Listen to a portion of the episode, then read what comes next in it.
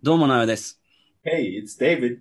えーこのポッドキャストでは、千葉在住のアメリカ人デイビッドと青森在住の日本人直哉が、馬鹿げたトピックから物議を醸すトピックまで、それぞれのバックグラウンドから来る視点と、たまにゲストを交えながら日曜の夜にゆるく語り合うポッドキャストとなっております。ということで、今回が第24回目となりました、サンデーバカクラブです。皆さんこんばんは。こんばんは。えーっとですね、今日は約一月ぶりになるのかな？だよね、多分ね。えっと、約一月ぶりの、えー登場になります。では本日のゲスト、えー愛の伝道師、ドクターラブこと翔太郎です。翔太郎、今日もよろしくお願いします。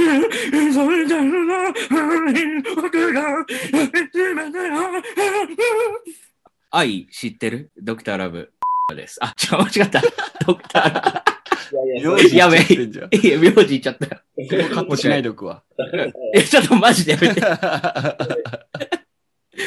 ドクターラブ。じゃあ、ここからね、ドクターラブ翔太郎です。よろしくお願いします。いや、よろしくお願いします。いやー、久しぶりの登場だね。いや、久しぶりですね。ね明けましておめでとうございます。あ、そうだね。明けましておめでとうございます。うん。今年もよろしくお願いします。今年もね、よろしくお願いします。新年早々、名字を公開するっていう思い切った行動から、まあ、翔太郎いや、始まったそわけなんだけど。そこはマジでやめて。それはマジでやめて。えカットししない方がいいですかいや、本当にカットして、それは。で、カットした方がいいかな。カットうん、それはカットしないとやばい。わかりました。ちょっと、あの、編集技術が追いつくかわからないですが、まあ、できるだけカットしたいと思います。いやそ そこは頼むよ、マジで。はい。ということでですとね、いうことですね。うん今日は、まあ、翔太郎が来たということは、皆さんお待ちかねの、まあ、ヤフー知恵袋に回答していくっていうね、コーナーなんですけど、まあ、2回ぐらいやってみて、ちょっとね、恋愛だけでいくっていうのも、なんかちょっと面白くないなっていうふうに、まあ思いまして、うん。確かに。あなるほどね。そう、もうちょっと広く考えてさ、カテゴリーの中で、えまあ生き方と恋愛、人間関係の悩みっていう、まあ大きい枠が恋愛の前にあるんだけど、うん。まあ、うんその辺全般について、まあ話していければ面白いんじゃないかなっていうふうに思いまして、うん。あなるほどねライフ、ライフアドバイス。そんな感じですね。うんうん。うん。まあ、俺は別に愛について語り続けても全然問題ないんだけどね。気持ち悪いね、なんかね。でもそれ何回も繰り返すでしょ？繰り返すから。うんうん、そうだね大。体同じ悩み。同じようなことばっかりになっちゃうかね。そうだね。なんか、そうそうそうそう、そ。そこもなんかね、あんま面白くなくなっちゃうかなっていう。翔太郎でもあれなんだね。ず全部愛に関するやつでいいんだ。もう言ったら何の相談に関しても、最終的にたどり着くところは愛だからね。何言ってんだよ、お前マジで。言ったら。まあ、まあそそううでしょうがよなのかもしれないけどね。そうでしょううんうん。まあ、ということで、今日も何問かね、ちょっと僕の方でピックアップした質問があるので、早速ぶつけていければいいかなと思いますよっ。しゃ。うん。よし、よしこい。えーっとね、ちょっとこれは、うーん、どうなのあ一つかな。そう、一つ目の質問に行きたいと思います。ででん。えー社会人になる彼氏と遠距離恋愛が始まります。あ、じゃあ最初恋愛じゃねえかよ。恋愛なんですよ。結局恋愛から始まるのね。恋愛が、いや、まあうん、翔太が言った通りさ、やっぱ何事も愛から始まって愛に終わるんですよ。わかった。輪が流れてるんだよ。はい。いや、ちょそれはやめて、マジで。いや、マジでやめて。それはマジでやめて。ごめん、じゃあもう一回ちょっと読み直しますね。えーうんい。やいやいや。えー社会人になる彼氏と遠距離恋愛が始まります。何かプレゼントした方がいいのでしょうか？手紙は渡します。補足。1ヶ月後にバレンタインがあるので、そこでプレゼントを渡したいと思っているため、今回は渡さなくてもいいのかなって思ってます。皆さんでしたらどうされますか？というご質問ですね。え、ちょっと待って。え、プレゼントいつのタイミングで渡すかどうかって話？え、うんとね、だからバレバレンタインの、まで待つかどうかだよね。そう、バレンタイン前に、まあ、社会人になる彼氏に、まあ、遠距離恋愛が始まるから、まあ、そのタイミングでプレゼントを渡した方がいいのか、うん。どうかっていう。あ、なるほどね。そのプレゼントによりますね。うーん、というと？うん、というと？ものだったら、後でもいいんじゃない？と思うけど、うん。なんか例えば、セックスとかそういうプレゼントだったら、まあ、早ければ早くほど。ああ、遠遠距離が始まる前に、そうそうそすごいセックスをして、ちょっと、う。なんか、ランジェレイとか、なんか、じゃあだってそんなそんな程度が低い話をなんかしようとしてんだっけ、俺らって。え？いやいやいやいやいや、いやいや、それもだって、なんか遠距離だから、なんか、そうそうそう。そういう印象付けは大事よね。そう。あなるほど。自分のことを忘れないように、なんかすごいことを、ね、やってあげるとか、ね。うん。うん。例えば、え？あの、すごいオイルマッサージとか、あセクシュアルオイルマッサージとか。ハッピーエンドマッサージね。まあでもそれはどこでもできる それ絶対ベストアンサー取る気ないでしょ。いやいやいやいや、わ、わわかんないわかんない。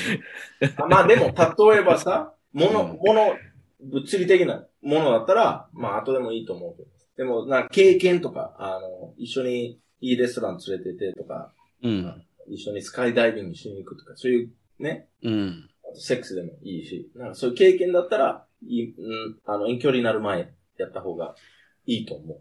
ああ、確かにそれはあるな。例えばなんだけさ、すごいエッチうなん自分の自撮り写真を集めたアルバム作るとかどうかな。ああ、いいね、それ。俺だったらもらったら嬉しいけどおね。いお前らふざけんなよ、マジで。ちゃんと答えよう。ちゃんと。いや、俺結構真面目だけど。え、真面目に言ってんの、ちゃんそれ。と答え。だとしたら俺終わってると思うよ。ねだって遠距離は一番、一番難しいことは、その、あの、フィジカルところがないんだよね。あ、なんていうの、そのフィジ、あの、愛情できないじゃん。うん。だからそれ、ね、一番望む、うん俺だったら一番望むのはそれ。うん。遠距離になるなるほどね。まあ、うん。バイバイ。まあでもま最後に、あの、最後にっていうか、別れる前に、なんか旅行に行くとかはいいかもしれないけど、うん。でもい今の時代だとなかなかね、それもできないだろうしねまあそうね。そ、そこがあるか。うん。やっぱり、普通に考えて、なんか、あげるとかさ、手紙書くとかそういうことをやった方がいいんじゃないの？なんか手紙は渡しますって言ってるんだよね、この人。手紙以外に何かプレゼントをした方がいいのかっていう。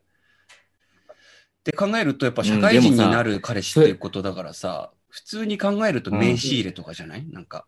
うん。で、俺ちょっとね、あの、一つ、その、思うことがあるんだけど、うん。プレゼント渡した方がいいですか？って人に聞くぐらいなら、渡さなくていいんじゃないっていうふうに俺は思うんだけど。渡さないんで？わかる？なんで？え、だって、さ、うん。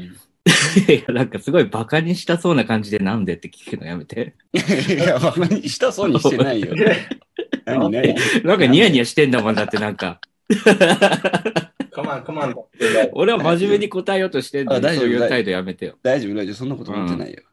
で、なんで？そううんまあ、そのさ、あの、ちょっと待ってね。えっと、その人は、だプレゼントをするっていう風になるときって、っていうか、そもそも、こう、気持ちをこう伝えたいっていう手段で、じゃあプレゼントをあげようみたいなことになるわけでしょ？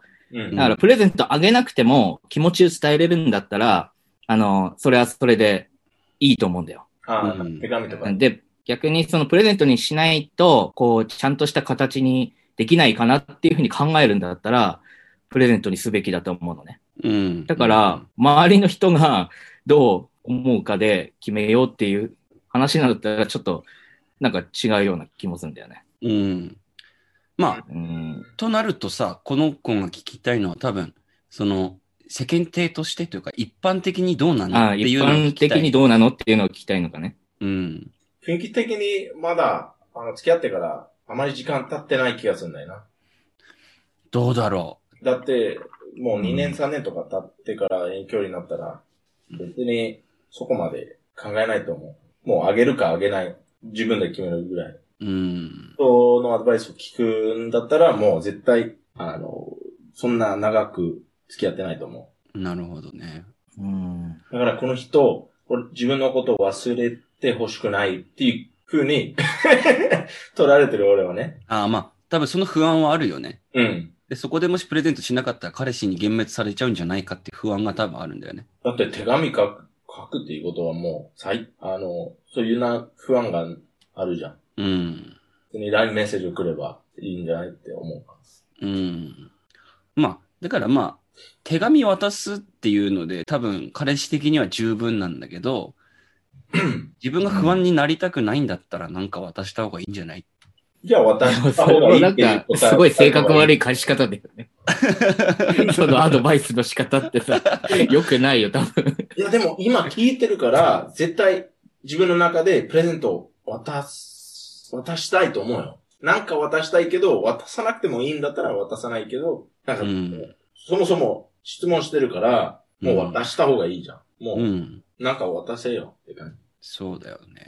不安ないように。なんか渡した方がいいんじゃない、うん。マジでそう思うんだよな。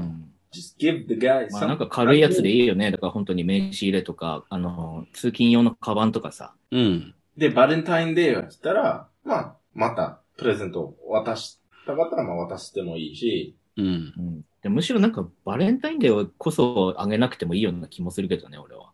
バレンタインのデーこそ、そのセクシュアルことの方がいいでしょ？まあ、まあそうだね。俺はそれ期待しちゃうな。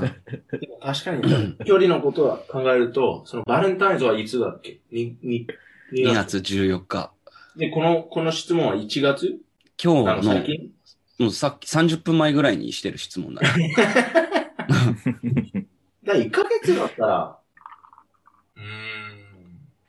ちょっと待って、遠距離って、例えば横浜と千葉ぐらいだったら、なんか、これ、くだらない質問じゃん。まあなあそこわかんないと、まあでも一般的に遠距離って言ったら多分新幹線乗るぐらいの距離。距離だとは思うけどね。うん。うん。だったら、まあなんか、うん、渡したいものがあるのかなっていうのはちょっとわかんないけど、うん渡したいものあるんだったら渡した方がいいと思うよね。なんか、うん。俺だったら、その名刺とかさ、名刺入れとか、うんカ。バンとかもらったら嬉しいけど、うん。でも、言ったら、建前というか、その感じがなんかするんだよね。でも、二人にとって。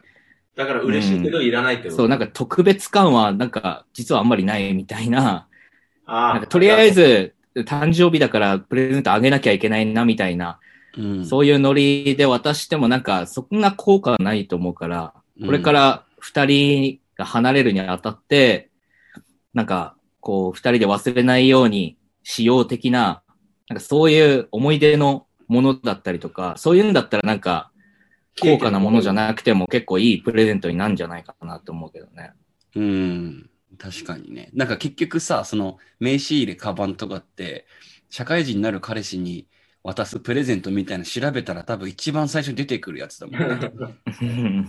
そういう感じのやつだとやっぱり、なんかあれだよね、興ざめしちゃうというか、もうちょっとうん。二人の思い出のものとか。な俺今思ったんだけどさ、俺なんかあの、うん健康祈願みたいなお守りもらったらすげえ嬉しいんじゃないかって思うんだけど。ああ、なるほどね。うんそれもいいと思う。うん。そう健康をなん祈るかそういう、なんか、あんまり高価じゃないけど、気持ちがこもってるみたいなやつの方がなんかいいよね。うん、そうだね。手紙プラスお守りでいいんじゃねえか。もううん。お守り手作りするのもいいんじゃない？怖くない？あ れお守り手作りされたらちょっと引いちゃうけどね。引いちゃうか。そっか。うんデイビッドどう？お守り手作りされたら。まあうさぎの足入れてでもるお守りもらったら、うん最悪なプレゼントだと思ったんですよ。そういうの信じないから。俺、なんかい、うん、嫌だ、それは。俺お守りがないと生きていけないやつだと思われてるっていうふうに思っちゃうってことでしょ、多分。そうなんか俺弱いもの、弱いものってふうに思われてるか。いらないんだ。デイビッドっぽいな。な逆に、み 逆にみんな、みんな、俺以外のみんなに渡した方がいいよ、守り。俺から、俺からまあ、守って、守った方がいいよ。うん。でも俺が一つ言えるのは多分この人の彼氏はね、そんなことは絶対考えてないはずだから、わかってる。俺はわかってる。デイビッドみたいな考え方はね。社会人になるからプレゼント、プレゼントはもういらないんだよ。社う会人。ん。社会人って大人ってことじゃん。まあそうね。うん。だから、俺だったら、食べ物か、お酒か、うん。セックス。その三つしかいらないね。なるほどね。あそれがデイビッドだったら。らってことでしょ？デイビッドの定義する大人なんだね。クリスマスとか、バレンタインデーとかだったらまあわかるけど、まあ別れプレゼントみたいなやつだったら、その3つがうん。あれば幸せ。その3つが全部あれば最高ってことかな、じゃあ。どいや、全部、あ、そうそう、全部あったら、もう、うん、次の日死んでも構わない言うね。言うね。じゃあまずその、いるかいらないか、プレゼントした方がいいかだ悪いかっていうところで言ったら、悪くないうん。不安にあんま思うようだったらした方がいいっていう。回答としては渡した方がいいって、いいと思う。うん、うん、渡した方がいいって言った方がいいんじゃない？なんか、うん。その、渡した方が絶対いいはずなんだよ、多分。そのうん。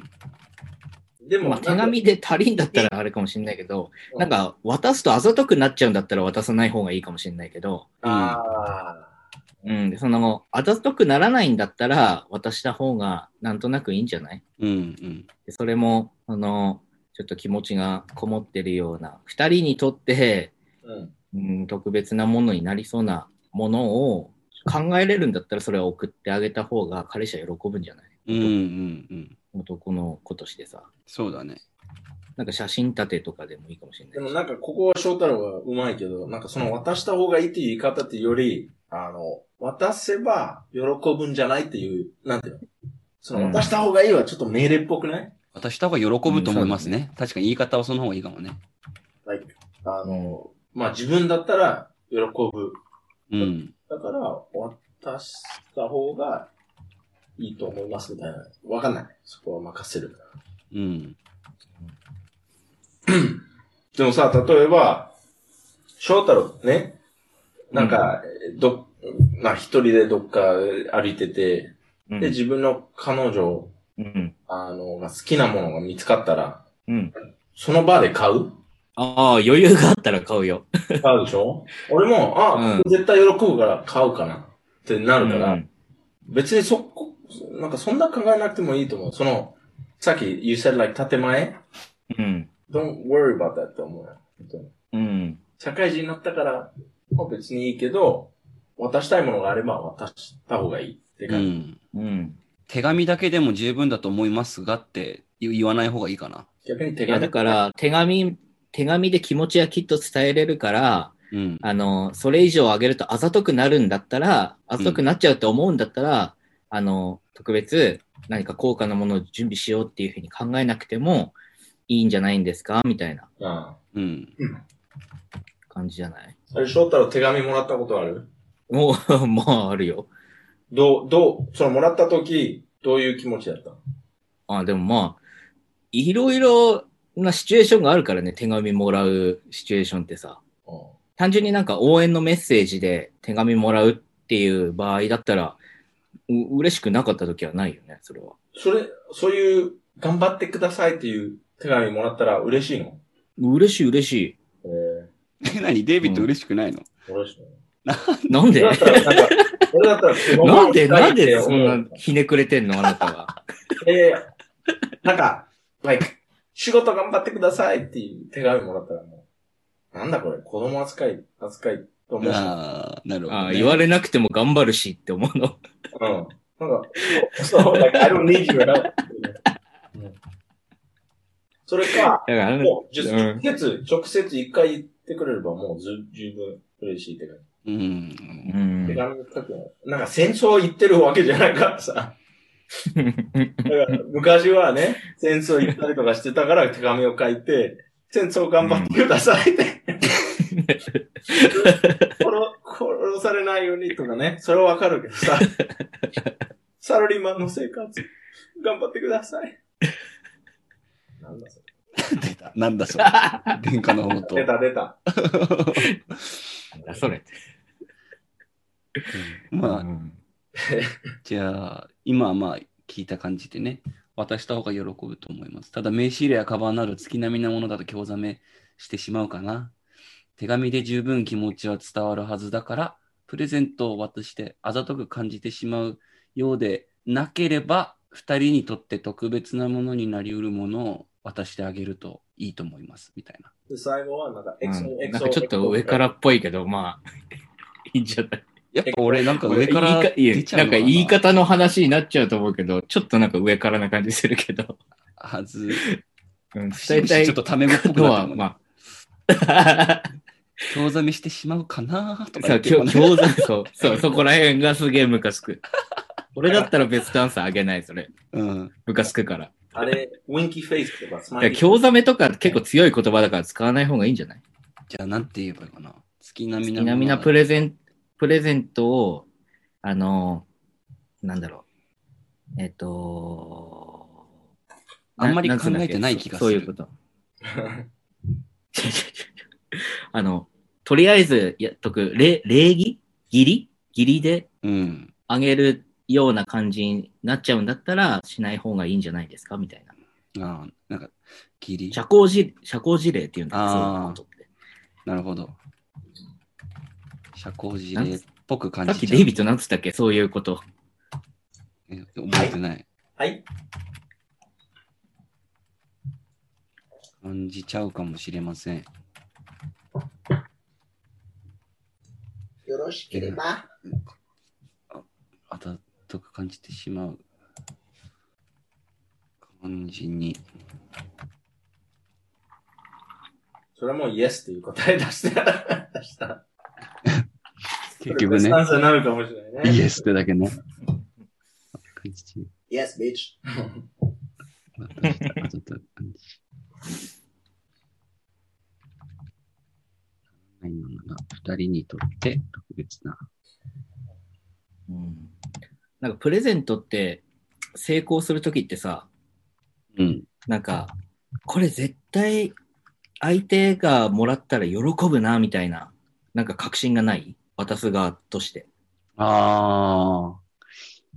いや、俺今までプレゼントを渡して喜ばれた経験があんまないからな。え そうなの？うん。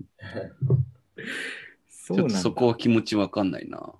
うんまあなんか結局ちょっと自己満足なところもそのプレゼントを渡すっていうのは要素があると思うんだけど、うん。自分がこれを渡すのに本当に意味が多分ありそうだっていうか、あこれいいプレゼント選んだなみたいなのない？まあ、直哉ないのか。うんごめん、ない。え、デイビッドはそんなことない？なんか、あ、このプレゼント私は絶対喜ぶなって言って、まあ実際に渡して本当に喜んでもらえたみたいな。それ何回もあるよ。うん。うん。で、その時って、こう、確信があるじゃん。なんか、あ、これ渡したら絶対に喜んでくれんな、みたいああ、あるけど、うん、あるね。うん。な。うん。で、だからその感じがあればいいんじゃないって思うんだよ。たまに、あたまに自信がないけど、渡して、だから喜んでくれ、くれるけど、いやー。いや、だから、じ自信が完璧にあるプレゼントを渡したら、大体受け止められる、受け止められ方はいいってことでしょ翔太郎の言ってることは。そうそうそう。で、それで、たまに大事なのが渡した後に、あ、渡してよかったなっていうふうに、ちょっと待って、今、どうかどうってなんて言った？翔太郎海外しいって言った？いやいやいや、言ってないです。翔太郎海外しいたまにって今言ったように聞こえたんだけど。俺、俺、俺、翔太郎考えすぎ。ああ、考えすぎって言ったのね。うん。かんうん。まあ、考えすぎるかもしれないね、確かに。でもそれはいいと思う。そそこは認めるけど。うん。れいいと思うけどね。ちなみにもう、あの、回答しちゃったので、この話、どんだけ膨らましてももう何にも変わりません。じゃあ、次。なんかそんな感じで切られるとすげえ腹立つんだけど。いや、これ、ポッドキャストでやってるんだから、別にいいじゃん。ただの話のネタでやってるのに、もう、もう、もう締め切りです、みたいな感じで。言われてもすげえ腹立つんだけど。あー面白い。ごめんごめんごめん。失礼しました。ということで、えー人生相談系にちょっと進んでいこうかな。うん、お願いします。そうだね。これね、ちょっと半分大喜利みたいな感じなんだけどさ、うん。えーうん。すごい短い質問です。よかったです。おう。えー大人の喧嘩で勝つ秘訣を教えてください。えーっと、ちょっと待って。お大人の喧嘩で？大人の喧嘩で勝つ秘訣を教えてください。な、何それ？何教えて？秘訣っていうのは何ていうの？うんと、かつ、Tips そうだね、ティップスだね。あの、大人の喧嘩ってなんか、女と男の喧嘩ってこいや、ここで言う大人の喧嘩っていうのは、もう、 fist fight じゃなくて、その口喧嘩ってことだと思うね。法あ律、法律のその範囲内でというか。うん。と口喧嘩？うん。こ単なる対対立でしょ？うん。なんか意見がち違って、うん。いざこざがあった時の、みたいなことでしあょ？ーそうね。これで言うと割とその、まあ、デイビッドはディベートとかしてて、負けてるの見たことないから、デイビッドの秘訣を聞くのが面白いかなと思ったんだけどさ。いや、でも、これはちょっと、日本、日本はちょっと違うからさ。うん。だからんまず、定義しないといけないじゃん。勝つって何？ね。うん。は この質問に対しても勝とうとしてるよね、デイビッド。この質問に対しても勝とうとしちゃってるもん。もうすげえ腹立つ。デイビッドさっき俺に考えすぎとか言っといてさ、一番考えすぎてんのお前。まず定義だよね、つって。でも、いや、わかるでしょ？なんか理論とか使って、うん。その相手、もう、黙ることになると、勝ちか、あの、相手諦めるまでま、諦めるまで、うんうんうん。できれば、それ勝ちとか、なんかそれによるけど、うんまと、あじゃあ、ちょっと勝手にこっちで決めようか。うん。そこに関しては。まあ、単まあ、純自分がに考えてさ勝ったって、思えることじゃない？ああ、なるほどね。うん。自分が勝ったって思えるってこと。そうそう。ああ、うん。それが勝ちなんじゃない？多分。俺、か単純に言うとさ、相手のポジション、相手の意見、相手が疑っ、疑う、疑ったら俺勝ちだと思う。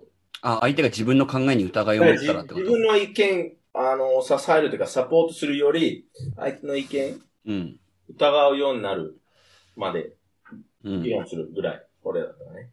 え、っていうと、それが勝ちだと思う。自分の中で。ああ、例えば、あの、A さんと B さんがいて、B さんは、あの、なんていうの、えーえーと、なんだろうね。中国人が、あーダメ。な、なんていうか、中国人は良くない。って意見が持ってて、うん。で、A さんは、A さんの意見は関係なく、その B さんの意見をちょっと、あの、アタックする。アタックっていうっていうより、うん。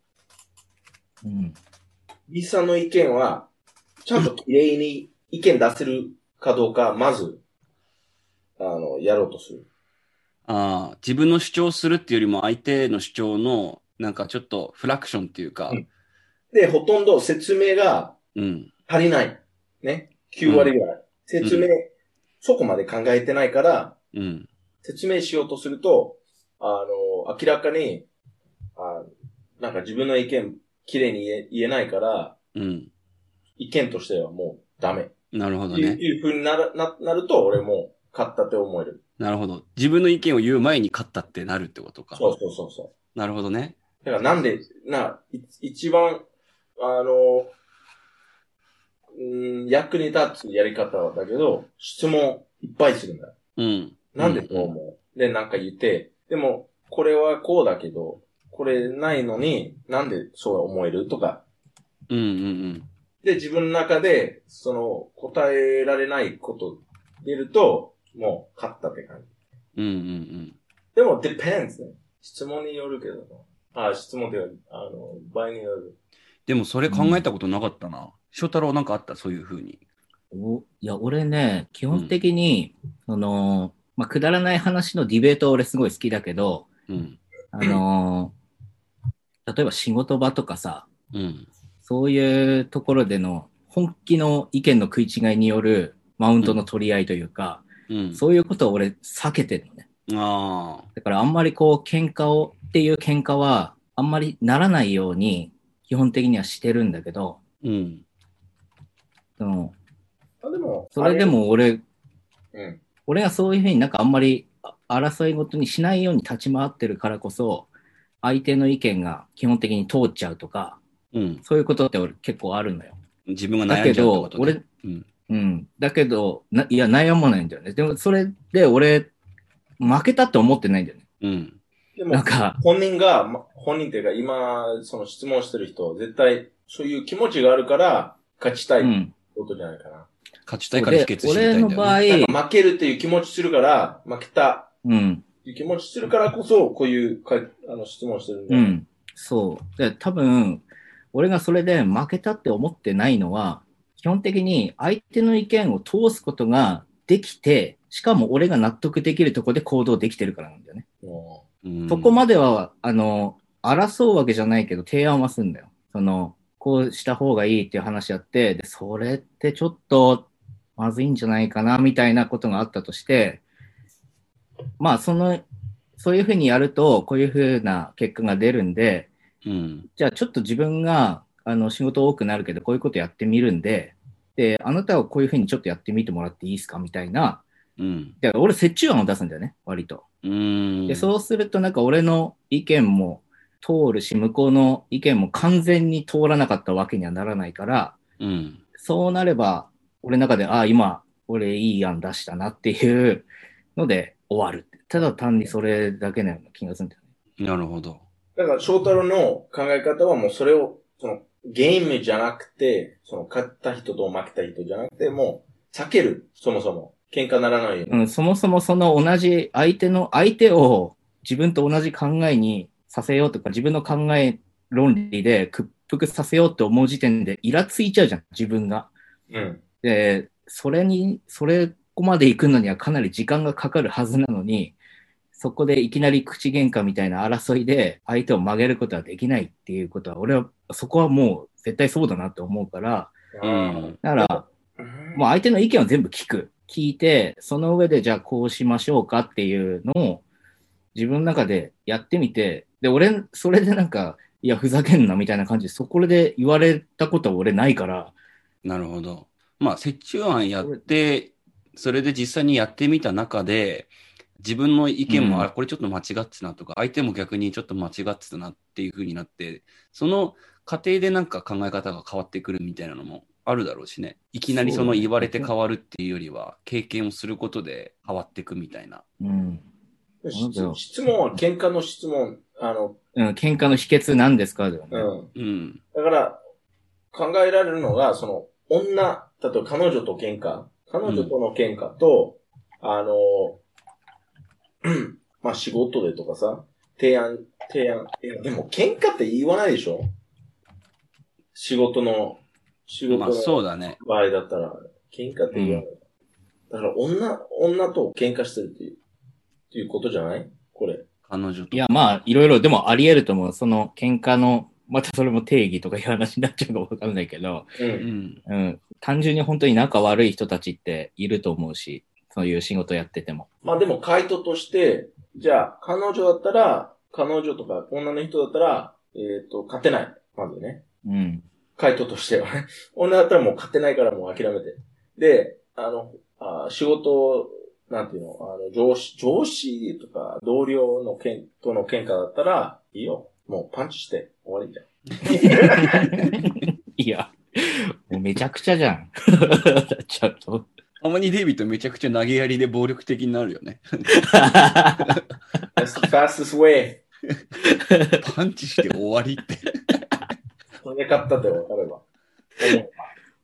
うん。それでなんか、そもそもなんか、勝ちたいっていうふうに思っちゃうと、あんまりいい勝負にならないと俺は思う。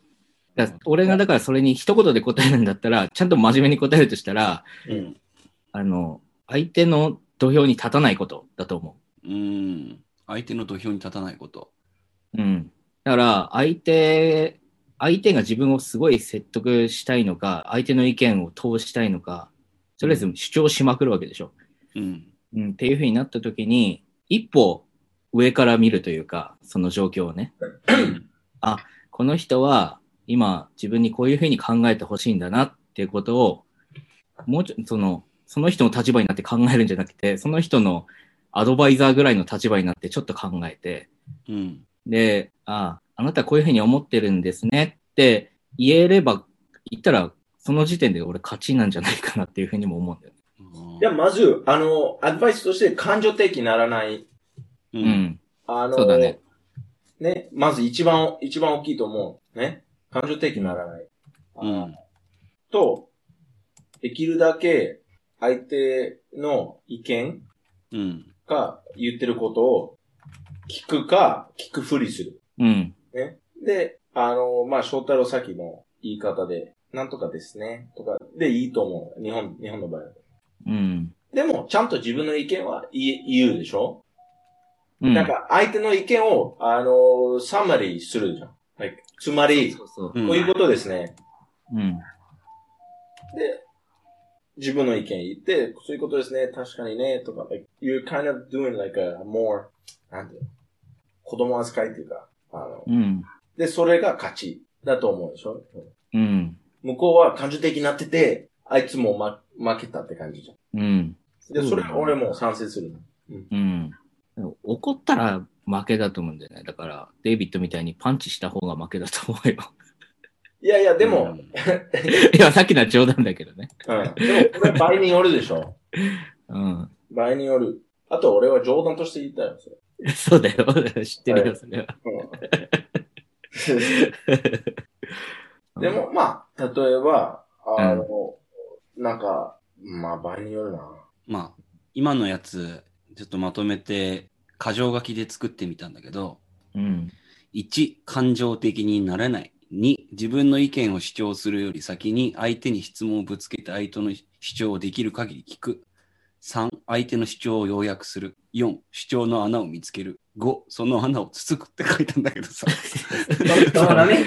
その穴をつつく。つつく？うん。で、それじゃ喧嘩になっちゃうじゃん。いや、だって喧嘩に勝つ秘訣を教えてもらいたいんだよ、この人は。俺、それでいいと思うけどな。まあ、で、5つね？5つ目は、その穴をつつく。うん。いや、俺は一番イライラしないのが重要だと俺は思うんだけど、どうなんかな？なんか、自分が勝ったと思ったら勝ちっていうさ、さっき言ったと思うんだけど、うん。俺、喧嘩するとさ、イライラしちゃうし、なんか後でモヤモヤするの嫌だから、うん。基本的に喧嘩したくないんだよね。でも、ででもその人が原因で、ね、その人が原因でずっとイライラしてるのは、なんか負けた気がするの、俺は。うん。だから、その人のことの説得のことで、自分の時間をさ、潰すよりは、もうちょっと、一歩外から自分と相手を見て、じゃあ、この、うん。あ、ら、こういうことでこういうふうに起こる人がいるんだよな、とか、そういうふうに考えれたら一番、自分の中では心の健康的にはいいんだけどね。でも、それ回答する前書けばいい。ね。さっきの。定義として、ね。うん。こう、この場合だったら、こうやった方がいいと思いますけど、うん。翔太郎、今言ったこと。うん。でも、ね、翔太郎、まあ、翔太郎だけじゃないよ。翔太郎みたいな人がいるじゃん。なんかそういう、喧嘩ならないように努力するじゃん。うん。でも、その、どうしても喧嘩したい人もいるじゃん。うん。だからその二人、その、two type、その二種類の人、喧嘩するとき、どう、どうする？その場合は。ねああの、そうなると本当に論理と感情の話に多分なっちゃうと思うんだけど、うん。論理的な、相手が論理的で論理的であればあるほど、うん、論理的に攻めればいいと思うんだけど、大体そういうかん、そういう喧嘩になっちゃう人って、なんかその話題になってること以外のところで、なんか単純に腹立ったりとか、うん。うん。その根本の原因と関係ないところで、勝手に自分のことを差別してきたりとか、そういう感情的な部分があると思うんだよね。で、その辺をさ、論理的に正すっていうことは難しいと思うんだよ。それまでの人間関係の作り方で多分間違ってるから。うん。だから、そうなると、結局さ、その喧嘩に勝ちたいみたいなことになってる時に、その場で、まあ、なんだろうね、本当になんか打ち負かしたっていうふうに思えるぐらい論破できたんだったら、それはそれで満足できるのかもしれないけど、うん。なんかその後のことを考えると、あんまりそれって意味ないんじゃないかなっていうふうにも思うよね。うん。じゃあ、喧嘩、だ喧嘩するんだったら、そのかけると、最終的にこの人と友達になろうってお思った方がいいと思うよ。ああ。あなるほど。喧嘩した後も関係性は続くっていうことを想定した上でそう方そうそう。うん。この人とこれからも一緒に会社とかあ友達関係とかで一緒に話をしていかなきゃいけないんだっていう前提のもとうん。話をするようにした方がいいと思うよ、あでもそれももう考え方でしょ、それは。俺。うん。like, フィロソフィー。それでがもうも別に俺その考え方を持ってれば結構お応用聞くと思うけどね。いろんな場面で多分使える考え方だと思うけどね、それが。うん。じゃあ、回、また回答としては、うん。うーん、なんや、どうも、それ、なんか回答としてそれ書くと絶対、俺だったら腹立つかもしれない。まあ、あの、ベストアンサーをもらうっていう、あの、ところに特化すると、確かに、今のは、要は、そもそも論じゃん。あの、うん。喧嘩に勝つ秘訣を教えてくださいに対して、そもそもその考え方がちょっと間違ってるみたいなのをぶつけてるわけだから、うん腹が立つのも当然だと思うんだけど、be like, what the fuck? 全然役に立ってないこのアドバイスって思うじゃん。まあね、確かにね。ただ、あまあ、その、俺らさ、やっぱ3人で話し合って答え出した中で、ただその、これが一番のやつだっていうのもなんかちょっと面白くない気はするよね。うんうん。だから、さっきデイビッドが言ったみたいに、翔太郎の、なんて言うんだろうな、その前提の部分を最初に書いて、それからまあ、その前提の上でこういうことをすると、喧嘩には勝てるっていうか、まあ、その自分の中で勝ったと思えるんじゃないかっていうのは伝えてもいいんじゃないかなと思いますね。うん。そうだね。うまくそこを要約して、じゃあ、回答お願いしていいかな。わかりました。じゃあ、今もう書き終わったので投稿しちゃいます。あ、もう終わってんだ。はい。で、ここで一旦、で、かか書くで、イカ、イカの、イカのアドバイス、イカじゃなくて、あの、上の、上、なんだっけ、上記のアドバイスね。上記のアドバイスを聞かない場合は、パンチ。聞かない場合ベストアンは、サーになる。顔面をパンチしてください。急所狙ってね。だって、その、その後の関係性が続くっていうことを自覚するっていう前提のもとに言ってるからね。だから、それでも顔面殴っていいと思うんだったら殴っちゃえよっていう。でもそれベストアンサーになりそうだね。like, long, よく考え、なんかこの、回答してくれた人よく考え、考えてて、うん。もう結局動物だからね。そうねだか。らいいんじゃない？顔面をぶん殴ってください。あれ？何らかの理由により投稿できませんでしたなった。なんでぶん殴るとかって表現がダメなのかな？多分ダメなんじゃない？一回再読み込みします。うん。でもやっぱ良くないよ、やっぱり。いや、俺面白いと思うけどね、めちゃくちゃ。暴行示唆してるからさ、それ。?No, it's a joke. た明らかに冗談でしょ？うん。そよし、じゃあ投稿します。それ文字通り、あ、そう。って思う人いるの？かなう。いや、でも世の中にはいるんだよ、そういう人も。ああ、ダメだ。やっぱダメだ。ぶん殴ってくださいが多分ダメなんだ。あ、言えない。お顔を、大きなアドバイスが聞かない場合は、ご尊顔って言うんだっけ？顔のいい表現って。ご尊顔っていうの？あ、うんご尊書くとダメになっちゃうってこご尊顔を、えー、パンチって英語で書こうかそれ書かなくて。してください。と ダメだった？えーっと、あ、投稿できましたね。できました？ええ。あ、これでももう、すごいね、なんか、回答が多く集まってる。他のやつよ読んでみてどういう回答出てる？おううん。えーっとね、バカとは同じ土俵で戦わないっていうのがまずありますね。で、あとはあーなる、ほ大人同士ですからね、妥協も大事でしょ 翔太郎っぽくう。ない太郎っぽいね。うん。大体俺が言ってることと同じ。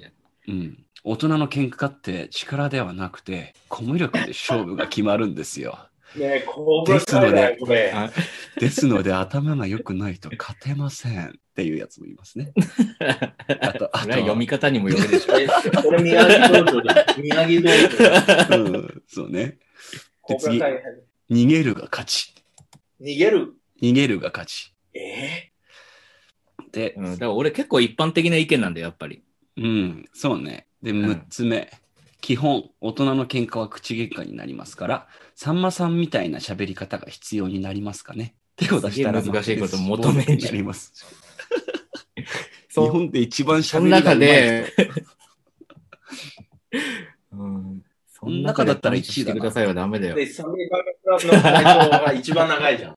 サンデーバーグルの回答が多分一番面白いな。うん いやいやいやいや、これ、宮城道場、言い過ぎよな。うん小倉かやな、これ。そうだね。あれ、翔太郎コブラ会見てるんだっけ？見てない。見たよあ。見たよ。あの、シーズン3見てないけど、シーズン2まで見た。No mercy でしょ。で、コブラ会と反対するでしょ？コブラ会の考え方。うん、俺、完全にミヤギ道出身だからね。出身って言っちゃってるよ。出身って言っちゃってるよ。うん。出身だからさ。出身だから。すげえな。いいね。はい。うんということで、今回の、今回じゃないわ。この質問に関しては以上かな。はい。じゃあ、一旦休憩に入りましょうか。うん。はい。では、次の質問に参りたいと思います。えーっとね、次のやつはね、えー加害恐怖についてっていうやつですね。うん。加害恐怖。そう。なんか調べたら、脅迫性障害の一種。誰かを傷つけてしまうんじゃないかっていうのが怖くて日常生活に支障をきたしている人たちうん。の、まあ、症状なんだけど、うん。で、まあ、それについてですね。で、私は最近不安が止まりません。今まであった例では、ちゃんと支払いしたかな車で運転中、人や物にぶつかっていないかスーパーの駐車場などで、隣に駐車してる車にドアパンチしてしまったんじゃないか駐車場を歩いてるだけで知らない人の車に持ってるレジ傘や傘などが当たってしまってるんじゃないか。スーパーの店内にて通った場所に並べられた商品を倒してしまってないか、万引きしてしまってないかを確認するために、毎回歩いたところを振り返って確認してしまうなどがあります。いつかは警察が私の家に来るんじゃないかという不安が毎日あります。このような気持ちの場合、どのような対処法をすればいいでしょうか？病院に行くのが一番でしょうか？同じような体験をした方、考え方などのアドバイス、温かい励ましのコメント、どうかよろしくお願いいたします。もう外で買い物、車の運転をしたくありません。っていう、ね、内容。だからまあ、うん質問に対する回答が欲しいっていうよりは、まあ、考え方のアドバイスとか励まし励ましのコメントとかではまあいいよっていうところなんだけど、うん。うん。うん。まあ、それは病院に行った方がいいよね。俺ももう。ん。え完全に病気だと俺らが割り切ってこと？同行、うん、そ、そこまで考え込んじゃうのって、言ったら普通に一般的な、俺らの目から見ても病的だとは思うよね。うん。う、これ勉強して、うん、そんなこと絶対ないよっていうふうにさ、あの、俺らが言ってもしょうがないことだし。そうそうそ、う。ここはアドバイスっていうより、も。うん、病院に行って、ちゃんと話しした方がいいよっていううん。話をすればいいんじゃないかな。うん。う、俺も、うん、そう思うな。まず俺、これこういう不安を抱えてる人がいるってこと知らなかったからさ。なんか、まあ、あ世の中にはいるでしょうね、それは。なんか、アンジャイティってわかる？アンザイティ。不安感っていうかね。うん。で、それちょっと極端に不安感出ちゃう人がいるじゃん。うんうんだから、例えばスーパー行って、あのーお金渡して足りない。お金が足りない。なんか1円足りないとかね。うん。で、うんそれでもうパニックになるとか。う。そういうん人たちがいるじゃん。うん。え、これ、それっぽいけど、その、警察、ね。家にいて警察が来るんじゃないかっていう不安が毎日あるって。それ聞いたらやっぱりなんか病院行った方がいいなと思うけどは。もうん。う、うん。でも、なんか、博士とかに任せ。任せ。今、インフンだね。それは、うん？インフンだね。なんで、ライミングしたね、今ちょっっとね。博士に任せ。そうやって回答するのだけは絶対やめた方がいいと思うけどね。なななな、書いてない。避けてるこいつらって思われちゃうからね。うん。でもそう、ね。うん。そのプロフェッショナルに任せた方がいい、ね。絶対そうだね。ここはなんかあんまりアドバイスないんだからさ。うん。あったとしても、絶対何言ってるか分かってないからさ、自分の自信がないから、うん。俺は出せない。うーん。そうだね。で、じ自分だけっていうふうに、もし思ってるんだったら、多分他にもそういう人がいて困ってる人も多分いるっていうのは、多分その彼も分かってると思うんだけど。うん。うん。調べれば出てくるのかなそういうそういうコミュニティとかも。ある。うん、だから多分強迫性障害っていう言葉をさ、ちょっと出してみてさ、強迫性障害とかいうののもあり得るんじゃないんですか？みたいな、病院に行ってみたらどうですか？みたいな、う。うんん。うん、早く良くなるといいですねみたいなぐらいでいいんじゃないかな。うん。とかさ、まあ、俺らが別に診断できるわけじゃないから、うん。なんともそれは言えないと思うけど。そうね。でも回答として、それ正直に言って、まあ、ね、わか、わからない。うん。わからないけど、あの、絶対どっかに、どっかに、その、そういう、障害持ってる人たちのコミュニティがあるわけ。うん。うん。で、あの、それみんなちょっと、あの、情報の、えっ、と、共、共、え？共有する？共有、共有するね。ところがあるら、あるはずなんだよね。インインターネットとか、あと実際うんあったりとか、あの、どっかで、コミュニティセンターであったりする。ね。うん。人いるわけだから、まあ、あの、そこ、最初はそこを探して、それ探して、まあ、病院行きながらとか、なんていうの？うん。うん。それ解決したければ、したい気持ちがつ強ければ、うん。病院行った方がいいと思うんだよね。確かに。で、なんかこういう精神障害の場合ってさ、一回その病院に行くと、そのお医者さんにそういうコミュニティ紹介してもらえたりするんだよね。そう。で、医者さん、そうね、あの、テラピストとかね、セラピストとか、あのうん心理学者とかね、するんじゃない、うん。うん。わか、そこわかんないんだけどね。正直に言うと。紹介しない可能性もあるじゃん。うん。うんお。金ならない。まあなんか自分で本当にその、まあ今は精神科っていう名前じゃなくて心療内科とかちょっと柔らかな名前になってることの方が多分多いと思うんだけど、うん。そういうところにまず行ってみてっていうところなんじゃないの？うん。でそうそうね。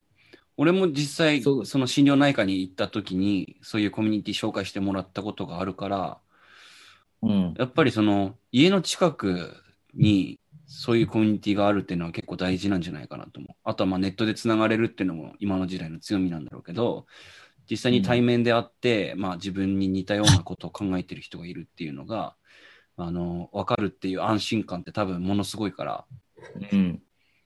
うん。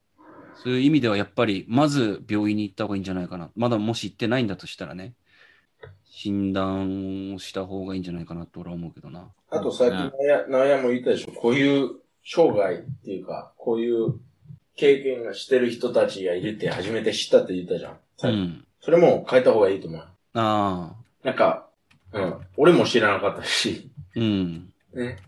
だからそれ知らない人が多いから、やっぱりその知ってる人を探すが、探した方がいいんじゃない？うん。あのもうん、同じ経験してる人たち、ね、き気持ちは、あ、わかるよっていう人たちを探す、あれ、いれば、大きいと思うんうんう。ね。自分が一人じゃないって、そ、それだけあれば、ちょっと治ると思うん。うんうんもう俺は大学の頃の卒論でメンヘラについてだったから、なんとなくね、そういううん。うんタイプの精神的にこう不安を抱えてる人たちのこととかざっくりだけど勉強したから、うん。うんなんとなくまあそういうのは聞いたことはあったけどね。うん。でもやっぱり一番そういうの大事なのは、あの、まあ、俺も論文でそれはなんかう。うん。話をしてたんだけど、最近メンヘラっていう言葉があると、そのやっぱり自分のライフスタイルとか考え方が、あの、全然普通の人っていうか、まあ一般的だっていうふうに考えられてる人うんと、やっぱ違うなっていう人が結構いっぱいいて、うん。で、まあそれが病的だと、病的である場合と、ただの甘えの場合と、まあいろいろあると思うんだけど、うん。あの、とりあえず、自分がそういう風になってるってことを、自分が悪いんだっていう風に思っちゃって、うん。で、自分がずっとそこで不安になっちゃってる人っていうのがすごいいっぱいいるから、うん。ちゃんと正しい治療の仕方をすれば、治るものだって多いし、うん。治るそってより、なんか、learn to live まあって感じね。うん、そうね。そその病気持った生活できるレベルにうんうんうん。う。うん、戻していくというか、はい。うん、それが投薬して、なんとかなる場合もあるし、薬使うんわなくても慣れ、慣れていくことっていうか、まあいろんな治し方は多分あると思うんだけど、うん行動療法とか、まあ、そういうことで良くなっていく人たちもいるから、まあ早めにでも、そういう医療機関みたいなところに、もう躊躇なくこう、つながれるっていうことは結構大事なんじゃないかうんうん。な。うん。でもたまにさ、なんかお金がないとか、あの、時間がないとか、そういう出てくるからさ、そんな簡単に病院行けない人だったら、あ、それもあるか。ココミュニティさえあれば、ちょっと、ちょっと楽になると思うん。そうだね。気持ちは楽になるよね、絶対。で、そういう人たちがどういうふうな対処してるかっていうのを聞いて役に立つ部分もあるしね。う。うん。うん。少なくとも、少なくともというか、せめて、like、一人じゃないっていう気持ちさえあれば、今よりいいかなと思う。う。うんん。そうだね。だから、そう、なんか病院はお金かかるよ。だってなんか、俺たちみたいに行って薬もらって治治るっていうわけじゃないからさ、これ永遠に続く可能性もあるじゃうん。ん。ね。だから、it's not easy as going to a hospital. うん。うん。うん。お金かかるからさ、めっちゃかかる。あとその、スティグマってなんていうの？かなタブーみたいなやつね。それもあるじゃん。だから、その、職場の人たちに知られたら、なんか噂とか出たりとかするんじゃない、うん。うん。そういうことを避けたい人多いと思うよ。うん。病院、病院は最終、え？最終最段終手段？最終手段。うん。だからまあ、まず try, find community で、いね、お金があれば、病院行って、うん。セラピストとかその心理学者とかね。うん。まあ、お金があればっていうのもあるけど、お金がなくても受けれる、あのー支援っていうのもある。可能性があるからね。その、でも。県であのやってる福祉関係のね、支援は多分電話相談とか、うん。そういうのあ。も使えるはずだから、あの、必ず自分が住んでるところの自治体の、あの、そうそうホームページとかにも、そういう心の健康的な相談室が絶対あるはずだから、そういうとこは無料で話は聞いてもらえるし、多分専門家の人が、あの、しっかりとした、あの、アドバイスをしてくれると思うから、でそれって意外と知ってる人少ないかったりすするんだよね。なんか、あそそれ今聞こうとしたの？ね。そうだね。それなんて調べたら出てくる？そう、like, これ、俺の中だったら、うん。本人、こういうこともう分かってるはずじゃないかなと思ったけど、今はそうだよ、その知ってる人が意外と少ないって言ったじゃん。うんだからまあ、年も関係あるじゃん。例えば40、50ね、時代の人だったら、うん。知らない可能性はある。そうだね。うん。心の相談窓口っていうのでも出てくるんで調べると。うん。でもなんかほとんどが結構その自殺とかっていうことを考えてる人向けっていうか、うん。でもそれでも、あの、一、回電話してみれば多分繋いでくれると思うよ。そこの、その人の、あの、症状とか、うん。ライフスタイルに合ったところ、こういうところ行ってみたらどうですか？みたいな、うん。あの、話を多分してくれるはずだから、うん、だから自分が住んでいる県かな、まず。うん、県とか、あと市うん。とか区とかで、あのーまず探してみると、大体ね、でも平日しかやってない時とかあるから、あのうん平日の8時から5時までの間しか電話できないとか、大体そういう感じになったりしてるから、まあ時間ちょっと見つけて、電話できるんだったら電話して、で、いろんなとこに繋いでもらうといいと思うよ。うん。うん。うん。でそれのいう人たちが社会復帰するために、あの、こうなんかいろいろ仕事斡旋してくれるわけじゃないけど、その仕事ができるように、まあ訓練するみたいな、そういう施設とかも、これはまあ県によってはなのか、大体の県は多分あると思うから、うん。うん、そういう国がやってる施設とかも実はあるよ、みたいなうん。のも、言えるんだったら言ってあげた方がいいんじゃないかな。そうだね。うん。で俺とかだから、それ知ったの割と成人してからというか仕事してからで、うん。で、まあ、最初はなんか癌になったって言っている自分の、まあ、その時付き合ってた彼女なんだけど、うん。あの癌に対してのあの、ことを俺知識が全くないから、うんどうししていいの、パートナーとしてどうしたらいいのかとか、うん。うん。そういうのを聞いなんか、どういうふうに調べていいのかわかんなくて、自分で調べてみたら、だからそういう相談できる先もあるってことが分かって、うん。だから意外と、がんでそういうのもあるから、でいろんなのがあるんだよね。この、がんだけじゃなくても、精神的なものとか。不安ってことじゃん。結局。そう。心の精神的な部分の相談口って結構あるんだよね、本当に。しかも無料でてさ、実際に病気にかかってる人じゃなくても、その家族とか、友人、恋人とかも相談できるような場所なんだね。ああ、そうだね。それがすごいね、なんか大きいというかういう法テラスとかも。もさ、知らない人結構いない？ああ、そうだね。うんそれは翔太郎に教えてもらって、ちょっと目から鱗だったね。裁判とかするのにお金が足りなくて、裁判ができないから、自分はどうせ裁判とかはできないって思ってる人たちが、うん。まあ、相談をしてできるっていうのが、そ相談できるのが法テラスだ。うん。自分、法テラスに一回連絡したことがあるんだけど、うん。その時は自分の収入が足りてるから、あなたは使えませんって言われたから、自分は使えなかったんだけど。うん。うんうん、まあ、そういうのがあるんだよな。だって俺は、外国人じゃん。日本の。うん。で、俺関係ないけど、たまに、あの、メール来るんだよ。メール？あの、本当になんでかわからないんだけど、メールに、メールっていうか、E メールね、電子メール。なんか、外国人向け相談とかといっぱい来るんだよ。うん。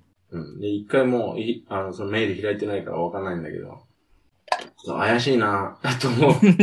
そういうところもあるから、ちょっと気をつけないといけないかもしれないけど、でも政府から だったらもう大丈夫だと思そうだね。そのソースがどこから来てるかによるよね、きっとね。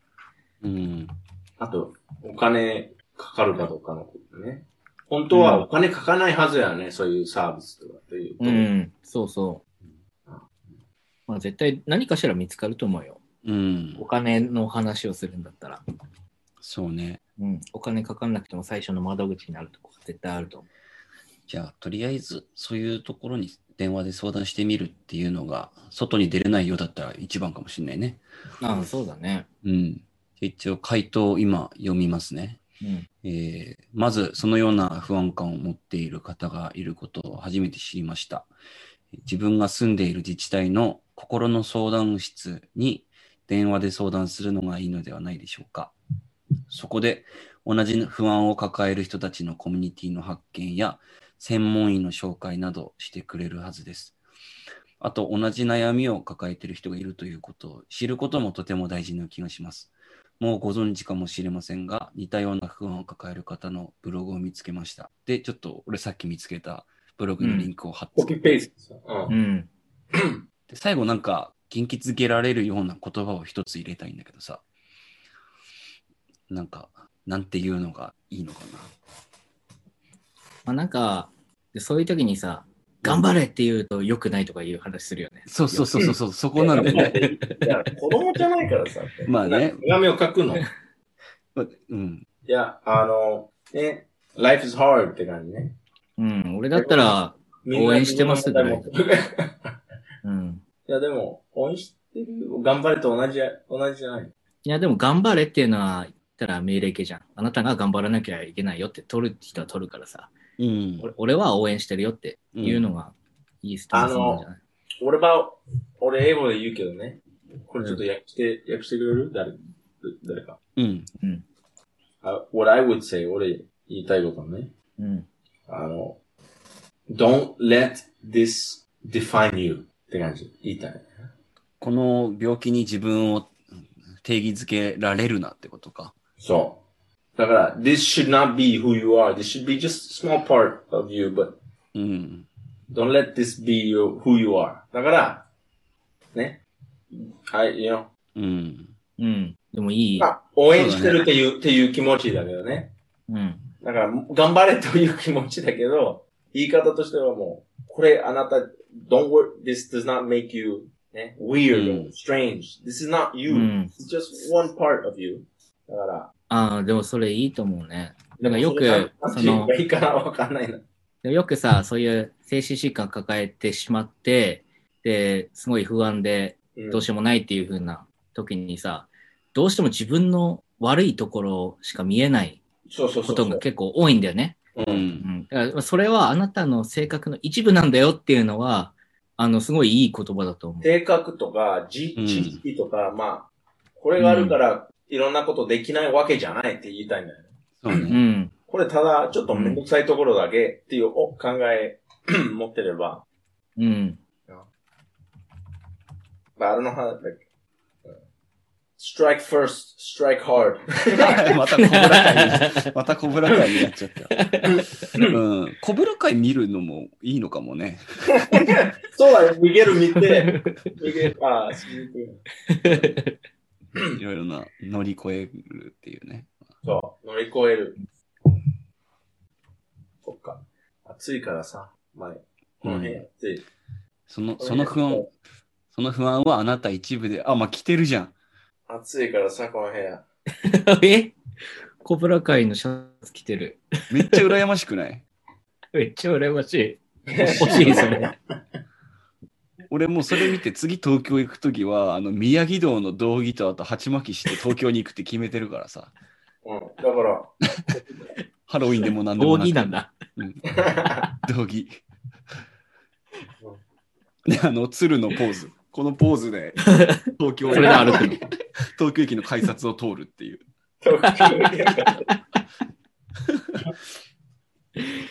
クレーン、クレーン。クレインのねうん。えーごめんちょっと戻りますね。その不安はあなたの一部であり、全部ではありません。言い方合ってるかな、うん。だからあなたには他に、もういいところがあるはずだけど、もしかしたら今は見えない状況だけなのかもしれませんみたいなことを言えばいいんだよ。うん。basically, don't be ashamed. って感じね。うん。Everyone has fucked up parts. そうだね。みんなそういうことがあるからさ。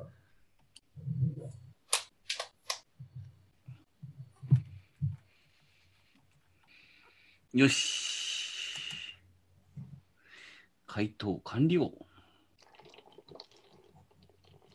では、最後の質問に参りたいと思います。えーとですね。これは人生相談かな？類で言うと。えー現在大学生なのですが、社会人になるまでに体験、経験しておいた方がいいことはありますか？様々な経験を積んでみたいのですが、どのようなことをすればよいかイメージが湧かないです。というご質問ですね。なるほどね。うん。うん。で、一つ回答来てますね。おちょっと読んでみていい？うん。えーもちろんバイトはやった方がいいですね。バイトをすると社会勉強になりますし、就職活動の時にバイトをしていたことが有利になる可能性もあります。あとはサークル活動に参加することですね。こちらも就活の時には有利になります。どのような人物かを見極めるのが企業側ですので、いろんな経験をしてみてくださいっていうのが来てますね。なるほどね。小さいな小さい？視野が狭いってこと？うん。うん。なんかそうね、うん。そんな印象を受けるけどね。ま要はこの回答は完全に就活を念頭に置いての回答だよね。うん。あ、そう、だからさ、それがすごいあるよね。なんか、今のはびこってる、その教育のうん流れというかさ、テストがあるからテスト勉強しましょうっていうさ、うん。なんか当たり前でしょ？そだし、就活に関してもそのキャリセンの人はさ、そういうのに有利になるために多分この人と同じようなアドバイスするんだろうね。サークルとか、そのサークル活動で何位になったとか、う。うん。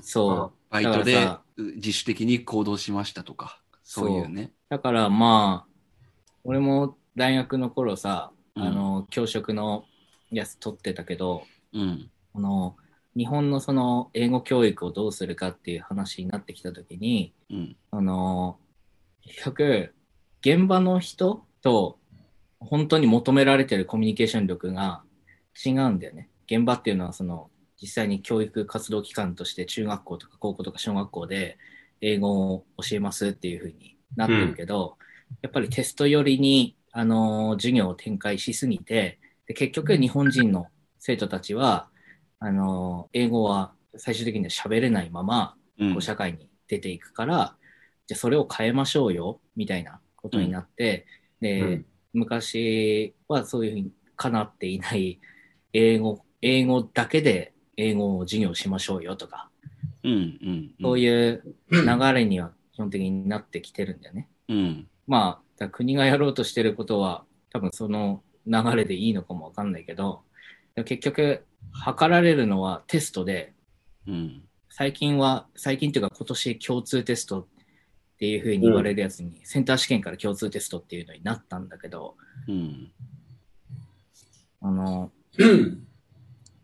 結局テストが求めるのがテストのための英語だから、授業ではテストのための英語を教えるようにこうなってくるみたいな。ことになっちゃってるんだよね。なるほど。だからその質問も同じでさ、うん社会にこう adapt していくために、うん。あの、今どんなことをすればいいんですかって言ったやつに対して、うん。答えがさ、その一つの出た答えが、うん、こういうことをやってると就活に有利になりますみたいなはい。ことになっちゃってるね。でも本当はもっと根本的な生き方とかうん考え方とか、そういうことを多分言ってあげた方がいいと思うんだよね。そのベストアンサーになる。うん。俺もそこは同意だな目。指すためにはね。うん。だから今の、だから大学生が、まあこれから社会に出てく上で、うん。うんじゃあそれ、じゃあ本当にこうざっくりとその人の経験として培っておいた方がいいこととしてうん。何があるのかっていうふうに言われたらどう答えるかっていうふうに言った方が俺はいいと思うんだけど。そうだね。うんそれ踏まえた上で、なんかデイビッドはさ、就職する前に、これやっといてよかったなって自分で思ってることとかってある？もしくは、これやっとけばよかったな、どっちでもいいけど。まあ、いっぱいあるよ。うん。いや、でも、基本、これ勉強しすればよかったなって思う。うん、うん、が学校が、もう、あの、が、なんか俺は逆にバイトしてたから、うん。うん。ずーっと、16、16歳からずーっと22歳までずーっとバイトしてたんだよ。うん。だから逆に大学入ったら、大学行って、すぐバイト行って、うん。で、筋トレして。筋トレして、うん。学校行って、すぐ終わったらバイトにして、なんかあまりそういうサーカルっていうか、あの、クラブとか、そういう時間がなかった。ああ。ね。なんかほ俺、ちょっとすればよかったっていうのがあるんだけど、その、クラブっていうより、もっと授業取ればよかったなと思う。ああ、すごいね。そう思うんだ。まあ、もっと、ちゃんと勉強すればよかったってこと。そう。まあ、うんちゃんと勉強したよ。なんか、取った授業は全部、ちゃんと、ちゃんと勉強して、ちゃんと、あの、なんか、すなんだっけ、グレード、なんて言うんだっけ。正規じゃなくて、単位ね。単位、単位じゃなくて、あの、グレード、例えば A, B, C, D ああ、はいはい。ちゃんと、まあ、A か B か取らなかったからね。うんうん。うまくできたんだけど、いつものが一番簡単な授業を探したりとかね。ああ、なるほど。自分が興味あるやつとかじゃなくてってことか。そう、そう。だから本当に興味があったやつ、難しかったから、うん。物理学とかね。うんうん。だから、避けてた。なるほどね。それはでも思うな。俺ももっと興味あるとこ突き詰めてやればよかったなってのは思う。うん一個だけしかないもんね。それで言うと俺は。そういや、俺いっぱいあるけどね。もっと勉強すればよかったけど、もう、それ、できないじゃん。まあ、できるけども、手遅れだから。でも確かにな。あの、大学はちょっと、半分は楽しんでる、半分勉強してるっていうイメージじゃない？うん。なるほどね。翔太郎はなんかある？今、デイビッドに聞いた質問と同じ質問なんだけど。やっとけばよかった。もしくはこれやっといてよかった。でも俺の中で、や、まあ、やっててよかったのは、まあ、いろんな違う人、自分の意見と違う人のところに進んでいこうとしたことを、うん。かなっていうふうに思うんだけど、もともと、全く同じこと言おうとしてたわ、俺。もともと自分にはホームみたいなサークルがあって、サークル活動はあったけど、そこはみんな大体同じような考え方の人が集まってる場所だから、うんあのそこがすごい一番落ち着けるところではあるんだけど、うん。その例えば留学先とか、うん。あとは、俺は違うサークルもね、入ってたりしたから、うん。自分なんか演劇も好きだったから、あ、そうだったね。うん、俺のサークルの人で演劇好きな人多分ほとんどいなかったけど、むしろほぼやってみよう小バカに、小バカにするようなやついなかったよね。演劇。うん。そうだから本当に知らないコミュニティに自分で入っていって、で、いろんな人と会ったことが多分大事だったかなと思うんだよね。社会人になってからはさ、うん、結局は同じ職場の人とかにしか話、話しないし、うん。まあ、でもそれ変わってるでしょ？どういうこと？あの、まあ、まあ、同じ職場の人としか会わないとか喋らないのは合ってるけど、昔は、その会社に入ってから、ずーっと死ぬまで、引退するまでずーっとその会社でしょ？うん。でも最近、少しずつ、なんか日本はちょっと遅いんだけど、あの、最近、まあ2年3年、ね、仕事して、この会社に勤めてて、で、次の仕事見つかって、うんうんなんかそういうパターンはなってるじゃん、最近。そうだね。うん。なってる、ね。それお多くなると思うよ、これから。う。うんん。だだからそれもあるけど、グローバリゼーション言ったら一つの、あの、縛りの中でやってる行動なんだよね、きっとね。で、うん本当に、じゃあ大学の頃っていうふうになると、やっぱり留学とか、他の国に行って、他の人の考え方を知ることとか。いう機会っていうのはないから、まあ、あえて一つポンって言うんだったら、ちょっと留学してみたらいいんじゃないのっていうことは、ちょっと言いたいかもしれないよね。まあ留学がその自分とは違う文化圏の人とかと触れ合う機会の、まあ一番手っ取り早い方法だもんね。うん。そう。で、そもそも自分が留学して、でも本当に自分は留学してよかったなっていうふうに思えたことがあったんだけど、うん。あの日本人ってすごい丁寧だなって俺お思ったの。うん。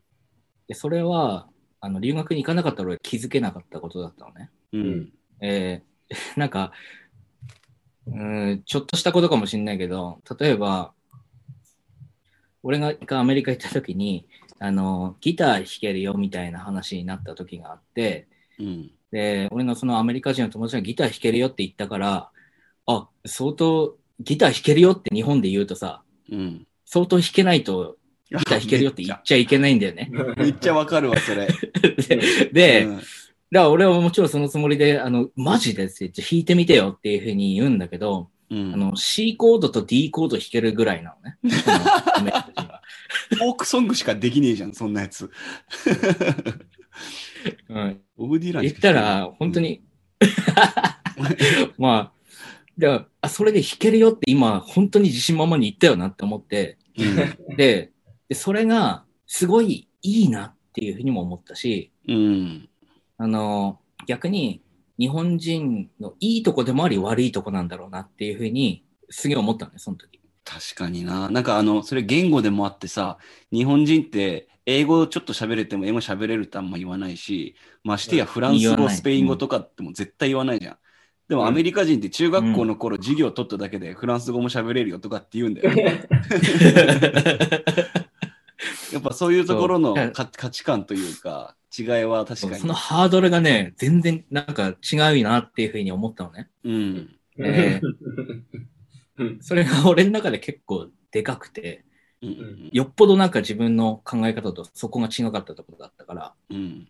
だから、ちょっと、あだったら俺、できること増えたじゃんって思ったでしょ？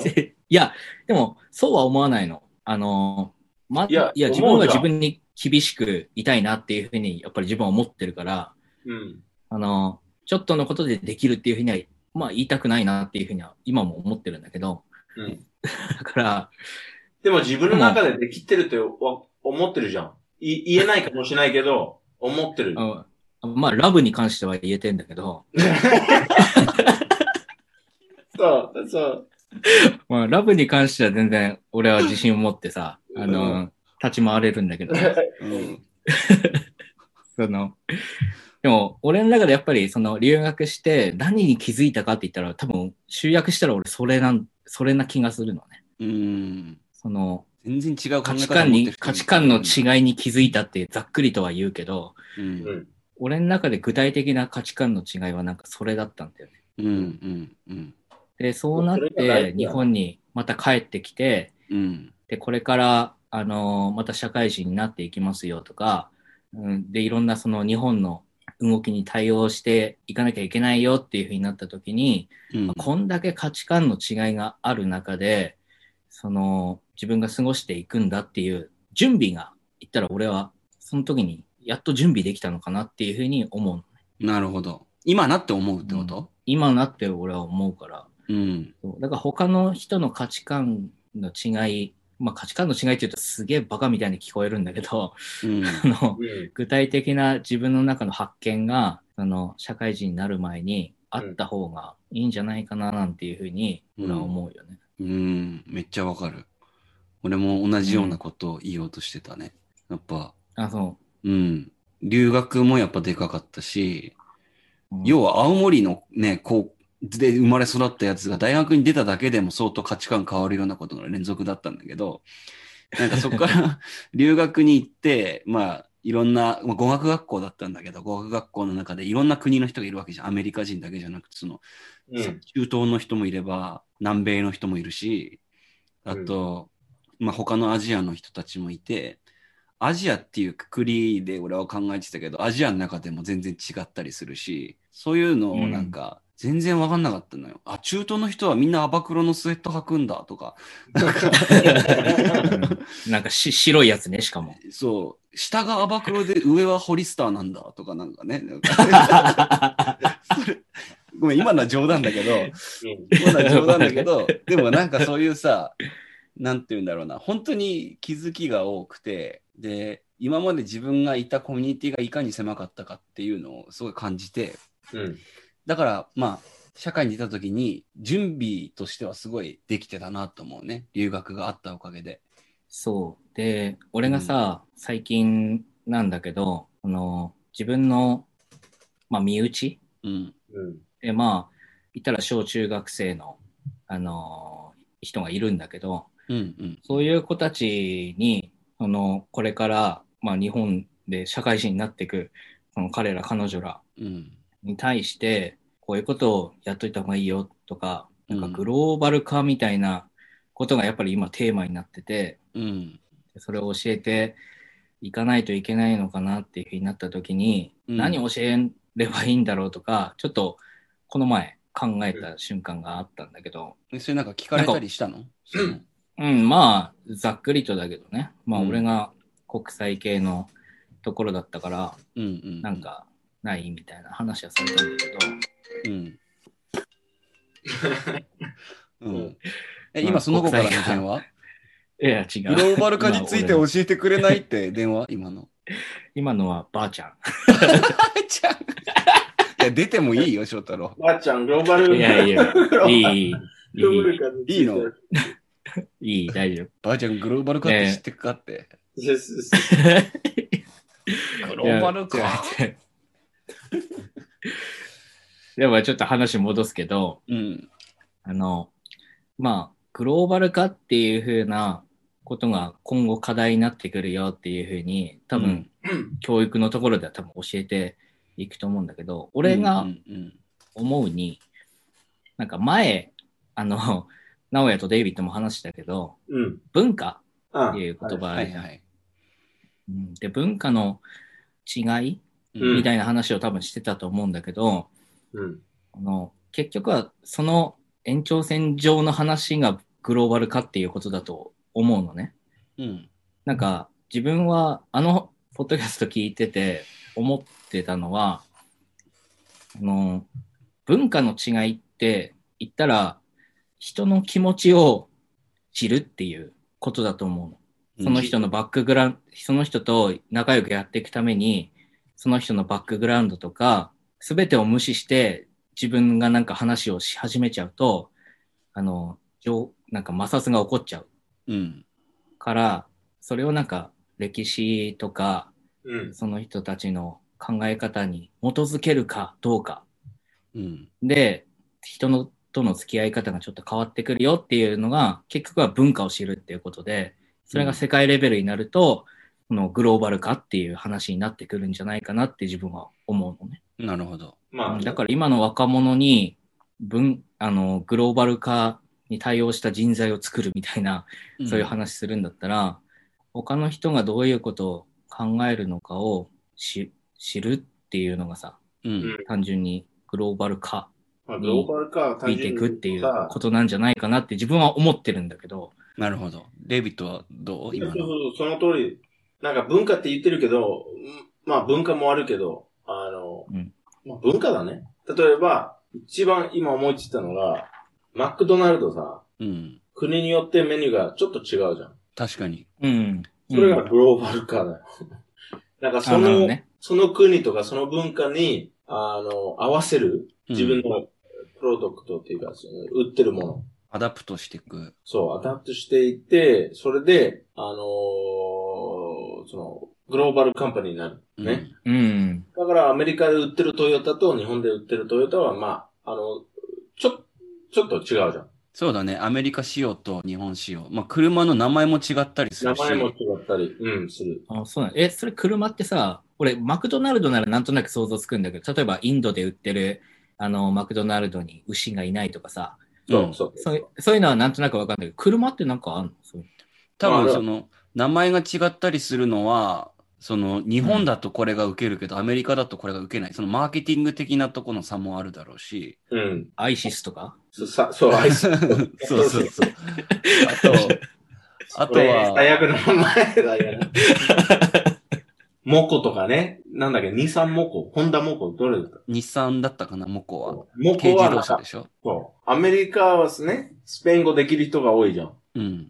で、モコは鼻くそという意味だからさ。そうなの？そう。あそういえばさ、あの、カルピスもさ、アメリカだとカルピコだよね。そうそうそうそうそう。だから、うんうんカルピスだとピスになっちゃうからってことでしょ、それで、きっそう、と。あと、ポカリスエットもアメリカだと多分変な感じになっちゃうって聞いたことある。確かにね。でそれはブランディングって誰の汗だよなってんだよな。まあ、ブランディング、ブランディングって名前つけたりとかね。うん。だけど、うんまず、その会社、アメリカで、とか、ああの、日本の会社アメリカで車を売れるように、いろいろね、ネゴシエーションとかそういうのがあったわけじゃん。うん。で、あとそのタックス、税金のことじゃん。だからそれ、グローバル化っていうのが、まあその、全、あの、地球の全国、全国じゃないけどね。あの、まあ、まあ、あの、他の国のマーケットアクセスができるように、あの、treaty、なんていうの？ああの、ファック、じょ条約とかそういう締結締結文みたいなの結ぶんだよね。はうん。い。で、例えば東京駅の周りのビルがいっぱいあるじゃん。うん。事務所ばっかりだけど、ほとんど外資、外資、えっ、と、なんだ外資系？外資系。うん。そういうのさ、その東京駅、東京駅の周りだったら、安く借りられるとかね。うん。それはもう、日本の政府決めたこと。あ、外資系企業がここに進出できるように、その、新宿とかさね、新宿。特区みたいな感じで指定するんだ。国のそう、そういう政府に、そういう会社を attract するため、あの、安くしてあげるよ。 tax。なるほど。じゃあ、六本木とかにそういう tech company が多いのもそういう理由なのかな？そうそうそう。うん。その区、その区の、あの、法律とかそういう、まあ政府決めることによって、そういうことができるわけだから。なるほど。例えばなんか一番面白いのが、千葉？千葉県はさ、データセンターを、あの、千葉がなんかその、えーと、土地が多い。うんうんうん。土地？あ、土土地？土地？土地、土地。だ土し、地が多い。千葉山、山ほとんどないから平地だからそういうのに利用しやすいんだよね。うん。利用しやすいし、使われてない土地が多いから、うん。その土地が、必めっちゃ土地が必要なところだったら、まあデータセンターがあるから、うん。それでデータセンター、例えば0%で、あの、タックスで、た、た、なんていうの、立てられるように、法律っていうか、法律っていうか、あの、なんとか契約を、うんうんうん。いろんな会社で Google とかはね。ええ Facebook そうなんだ。それ知らなかっったな。た。やろうとしてる。で、うんそれでも、いろんな会社は、絶対、あの、東京よりいいじゃん。あの、土地多い、土地大きいし、せ広いし、データセンターとかっていうのは土地がまず必要なんだね。土地が必要し、うん。あの、ちょっと離れたところの方が安全だし、ああ、なるほど。うん。なんかそういう考え方があるから、まあ、それもグローバル化って言えると思うんだよね。あその、外海外のものを誘致するために、その、うん法律をちょっと変えて、法律っていうか規制をちょっと変えて、まあ、でアトラアトラクトするって感じうんね。うん、うアピん。ールするって感じ。なるほど、なるほど。で、それ、まあ、そういうことをこれから絶対増えるから、あの、日本の場合だし、日本はなんか、その、年上、年寄りの人が多いから、うん。そういうテックの方に向かうじゃん。あの、AI とかさ。その、都市地方で孤立しちゃう老人を助けるためのテクノロジーみたいな。で、そういう仕事ができる、あの、人たち、若い人たちアトラクトするため、こういうことをやっていくと思うから、なるほどね。だからそ、そもそも何が必要？あの、これからの大学生とかね、あの、そういうテクノロジーとか、そういう、あの、テクノロジー、あー学、科学とかさ、そういううん。勉強してる人たちはな、まあ、もう知られてると思うんだけど、一番必要なのが、まあ、英語。英語でしょ、うんうんうん。だんだんこれから中国語が必要にななってくると思う。英語力。うん。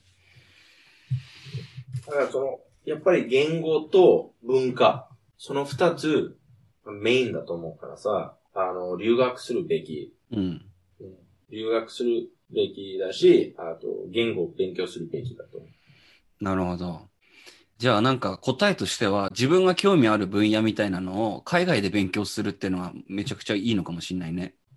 まあ、あれそうだよね。うんまあ金があればっていう話になっちゃうんだけど。なんか、そうそうそう。俺が思ったのは、それなんだよね。なんか、うん海外とか、まあ、俺は言語が好きだから、例えば英語のことを学びたくて、うんアメリカに留学するって自然な考え方だけど、うん。そうじゃない子たちが多分すごい多いと思うんだよね。うん。で、そういう子たちに関対して、そのグローバル化みたいなこともちょっと踏まえて、うん。あの、アドバイスするっていうふうになると、もうちょっとざっくりした内容になるっていうふうに俺は思ってて、うん俺のその身内なんかも全然英語とかは興味ないよっていう、あの、人たちだだから、でも、うんどうしても今日本でこれから仕事しようっていうふうになった時って、あの、例えば企業が成長しようって思ったら世界に目を向ける、向けざるを得なくなっちゃうじゃん。うん。その中でこう気をつけておいた方がいいことみたいなことも踏まえた方がいいと思うんだよね。なるほど。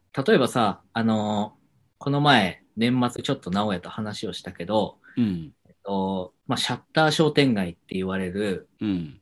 ものが日本にあるでしょ？ありますね。デイビッドシャッター商店街ってわかる？わかんない。もうあの、商店街はわかるよね。うん、わかるわかる。田舎の商店街はもうほとんど閉まっちゃってて、うん。で、シャッターがもう閉じちゃってるから、シャッター商店街って言われてるんだけあど、言ったらまあ青森の商店街はほとんどそんな感じだよね。うん、青森県の。でもそれ何？そうコロナので、コロナの影響で？いや、もっと前からの話。うん要はその、大きいイトーヨーカドーとかジャスコみたいなのが来て、うん。そういうところに負けちゃって、閉まっちゃってるっていう状況ができてある。あ、うん。はいはい。そうそう。うん。そう。で、そういうさ、それもなんか話をこうしてたけど、あの、その商店街が今生き残ってる理由っていうのは多分 adapt してるから生き残ってるんだよね。うんあの、今の世間にね、うん。残ってるあの商店街のことを考えると。うん。いやー何も、違う うんまあ、じゃあデイビットが後から、後で聞きたいんだけど、うん。まあ、今ある商店街の人たちって結局何もわからないまま閉まってったと俺は感じてるのね。うーん。あの、地元でいろんな人たちがその商店街を使って野菜とか、まあお肉とか、まあお花とかそういうのを買って、今まで生計をこう立ててきてたと思うんだけど、まあ時代がこう進むにつれて、まあ大きなスーパーが近くにできて、うん、でそこでいっぺんに買えるから、そこの商店街に行く必要がなくなって、うん。で、結局その商店街たちが潰れるしかない。っていうのがまずあって、うん。だから、例えばその町に新しいスーパーができますっていう風になった時に、商店街の人たちは猛反対するんだよね。うん。それは、うう俺らを殺す気かっていうふうに言って、うんうんで、あの、主張をするんだけど、でそれで本当にそんなのもあの聞かずに、あの、その主張も通らずにスーパーができて、で、結局潰れてしまった商店街とかがあると思うんだけど、自分はなんかその商店街たちって本当に何も知らなかったと思う。その資本主義のもとに人が成長しようとして、でもっと売れる店を開こう。うんっていうふうにこう進化しようとして街を盛り上げていこうっていうふうにやっていく流れについていけなかった人たちだと俺は思うの。ああ、そうだね。で、だから自分がその、いやこれはまあ商店街の一つの例だけど、あのー今の若い人たちが社会に出たっていうふうになった時に、知らないとそういう同じようなことは起こるっていうふうに思ってるのね。うん。会社を立ち上げましたっていうふうになったけど、世界に目を向けられない、他の人がどう考えてるかわからない、自分たちの文化しか知らないっうん。ていうふうになった人たちって淘汰されていくだけだと思うの。うん。うん。うんそれを知っといた方がいいよ、みたいなことが言ったら俺はグローバル化教育なんじゃないかなっていうふうに俺は思うんだけど。うーん。ああ、そう。なるほどね。この知識さえあれば、うん。なんか、それちょっとならないように行動できることそようになるってことね。う。うん。たださ、そういうさっきの、あの、その商店街のことだと、うん。もう、グローバリゼーションっていうか、そのグローバル化、まあ関係あると思うんだけど、うん。意外とそんな関係ないと思う、逆にね。あの、うん。そこはグローバルとかそういう話じゃないってこと？まあ、ある、あるけどね、影響は。うん。一番あるのが、その、あの、値段のこと。その、売ってるものの値段。あの、その、あの、スーパーの方が安くできるとかね。うん。それはまあ、いろんな国から、えー輸入してるから、ね、その、量が多、なんかコストコみたいになんか、そういう量が多いから、安く売れるとかね。うん。うん。そういうところだと、まあ、その、やっぱりそのゴ、グローバル化が関係あるけどさ。うん。うん。でもその関係ないところ、一番関係ないところは、あの、まず、俺思うんだけど、そのテクノロジーの使い方うん。うん。のち、だから、えーっと、その商店街のオーナーとか、ほとんど年寄りの人じゃ、じゃない？そうね。うん。マーケティングツールとかは一切わかんないもんね。うん。だから、2020年なのに、あ、もう2021年だけど、うん。クレジットカード使えないとかさ、うん。全部現金だし、この日は、あの、この果物しか売ってないとか、この日は、あごめんなさい、アボカドもないとか、そそういうのがあるじゃん。うん。ね。でも、スーパーだったら、効率がうまくできてるわけじゃん。うん。ロジスティックス。うん。だから、できるだけ毎日あるように、頑張、頑張ってるっていうか、まあ、そういう、めっちゃ、あの、できてるわけ。だから、その、ちっちゃいところは絶対そ、あの、そのスーパーに負けるわけじゃん。の、うん no matter what、そのグローバル化関係なく、そのうまく効率が使える人とうまく使えない人。うん。絶対その使えない人負ける。うん。なるほどね。そう。だから、I think 一番大事なのが、その、まあ日本の考え方だと、効率が大事じゃないっていう考え方が多いと思うよ。うん。効率より、あの、質が important ね。その、quality の方が大事。という考え方があるんじゃない？うん。クオリもう一回言って、 quality より quantity が大事？あ、じゃなくて、その、効率はあんまり大事にしない。うん。だからごめんなさい。今日は、あの、このラーメン30、30個しか出せないとか。うん。なんで30個しか出せない？ねまあ、でもそれが付加価値になって、それだからこそ食べに来たい人が増えるみたいな。そうそうそう。でもそれ、そういう心理もある2年、3年、うん、2年、3年続くかもしれないけど、10年はもう絶対潰れてる、そのところ。ほとんどね。うん。でも、日高屋とか、ね、日高屋とか、あの、そのファミリーレストランとかさ、うん。長く続けられる、じゃない？そうね。だからもちろん、そういうところも価値があると思うよ。うん。ただ、みんなそういう考え方持ってると、絶対、あの、負けるんだよ。サイクルが短すぎる。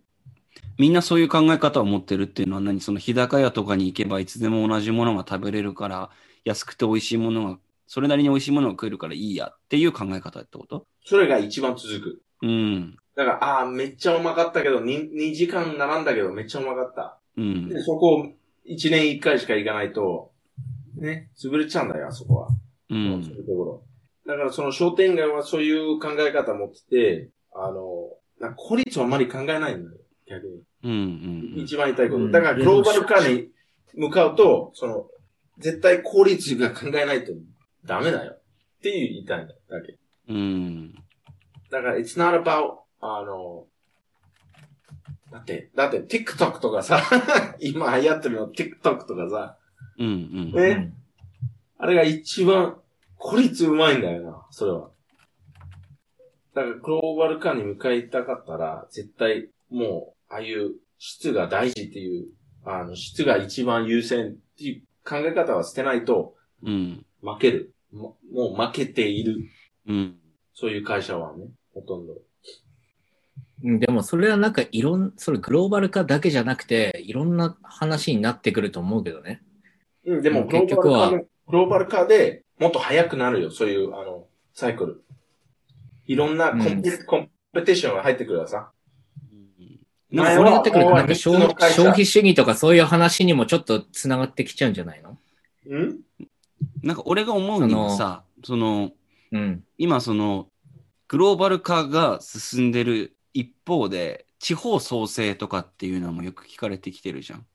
サポートローカルとか、なんかそういう考え方。うんああとはもう東京に人が集中しちゃってるから、もうちょっといろんな、今ちょっと盛り下がってるところに行って、そういうところでテレワーク的なことができる人は住んだ方が安いしいいよっていうので、なんか、なんていうんだろう、そういう生き方が推奨されてるというか、うん。うん。流れがあるじゃわけじゃん。うん。なんか俺それも交えて話してあげる方が俺はいい気がするな。それ俺の個人的な希望があるんだけど、地方に住む人がもっと増えてほしいっていう。うん。でも、地方に住みたい人はいないこれ、でも、いろいろグローバル化からさ、うん。グローバル化って言うとすごい多分話題が大きすぎて、うん。あのー多分いろんな要素が今混ざってるし、まあうんもともとの多分ヤフー知恵袋の話は今俺ら忘れてんだけど、忘れてるね。などういう質問だったか 忘れちゃった。まあでも面白いから話をしてるわけで、それはいいんだけどさ、結局さ、今の若い、すげえ最初の方に戻っちゃうかもしれないけど、若い年代の人たちが、その社会に出ていくうん。前に準備しておくことうん。っていうことに対して、これはいろんな人の考え方を知った方がいいよっていう、あのー観点から、まあ、グローバル化みたいなうん。話を出したと思うんだよね。で、デイビッドの話聞いてても、なんかそんな気がするのね。うん。なんか、それを知ってるか知っていないかで、行動が違くなってくるよっていう。うん。なんか前回そのデイビッドとぶ文化の話をしたときに、デイビッドが言ってたことを今、俺がなぜか言うけど、あの、うん文化っていうものを形成するその一つのコミュニティっていうのは、本当にみんな同じような考え方を持ってっていうふうになると、あの、150人ぐらいがマックスなんだっていう話をデイビッドがしてて、うん。うん。そうだよね、デイビッドね。うん。で、どうん。なんかそんぐらいの研究結果があるらしくて、うん。うん。人類学的な部分のその研究社会、社会として、それ、社会学かそれから、うん、うん。社会としてそれ超えると、あまり、あの、その、ち違うアイディアが出てきて、うん。違う文化にななってくるというかね。うん。あの、それは違う文化になるというかね。そう。うんだからまあ、150人ぐらいのコミュニティで生活が成り立つんだったら、それはそれで絶対いいと思うね、俺は。うんた、だ、そこだけじゃ生きていけないからこそ、今そのグローバル化っていう流れになってるんだと思うのね。うんうんだから、その150人から出ちゃうと、それはもうグローバルなんだよっていうことを自認するうん。ことが大事っていうのは、その前回の文化の話でデイビッドが言ってたことの中でなんか強調しときたい部分で。でも文化と政府は違うからさ、うん。うん。ね。あの、政府は、その、いろんなところから来てる人がいるし、そこは妥協してなんか動いてるわけだけど、みんな賛成してるわけじゃないじゃん。そうだね。あの政府俺らが決めることじゃないもんね。文化に基づいて。青森県っていうのも政府が昔決めた区分であって、うん。青森県の中でも細かく分けると何百何千っていう多分文化圏があるもんね。でも、なんか、翔太郎言ってることは、その、なんか、いろんな文化とかいろんな考え方を知った方がいいってことね。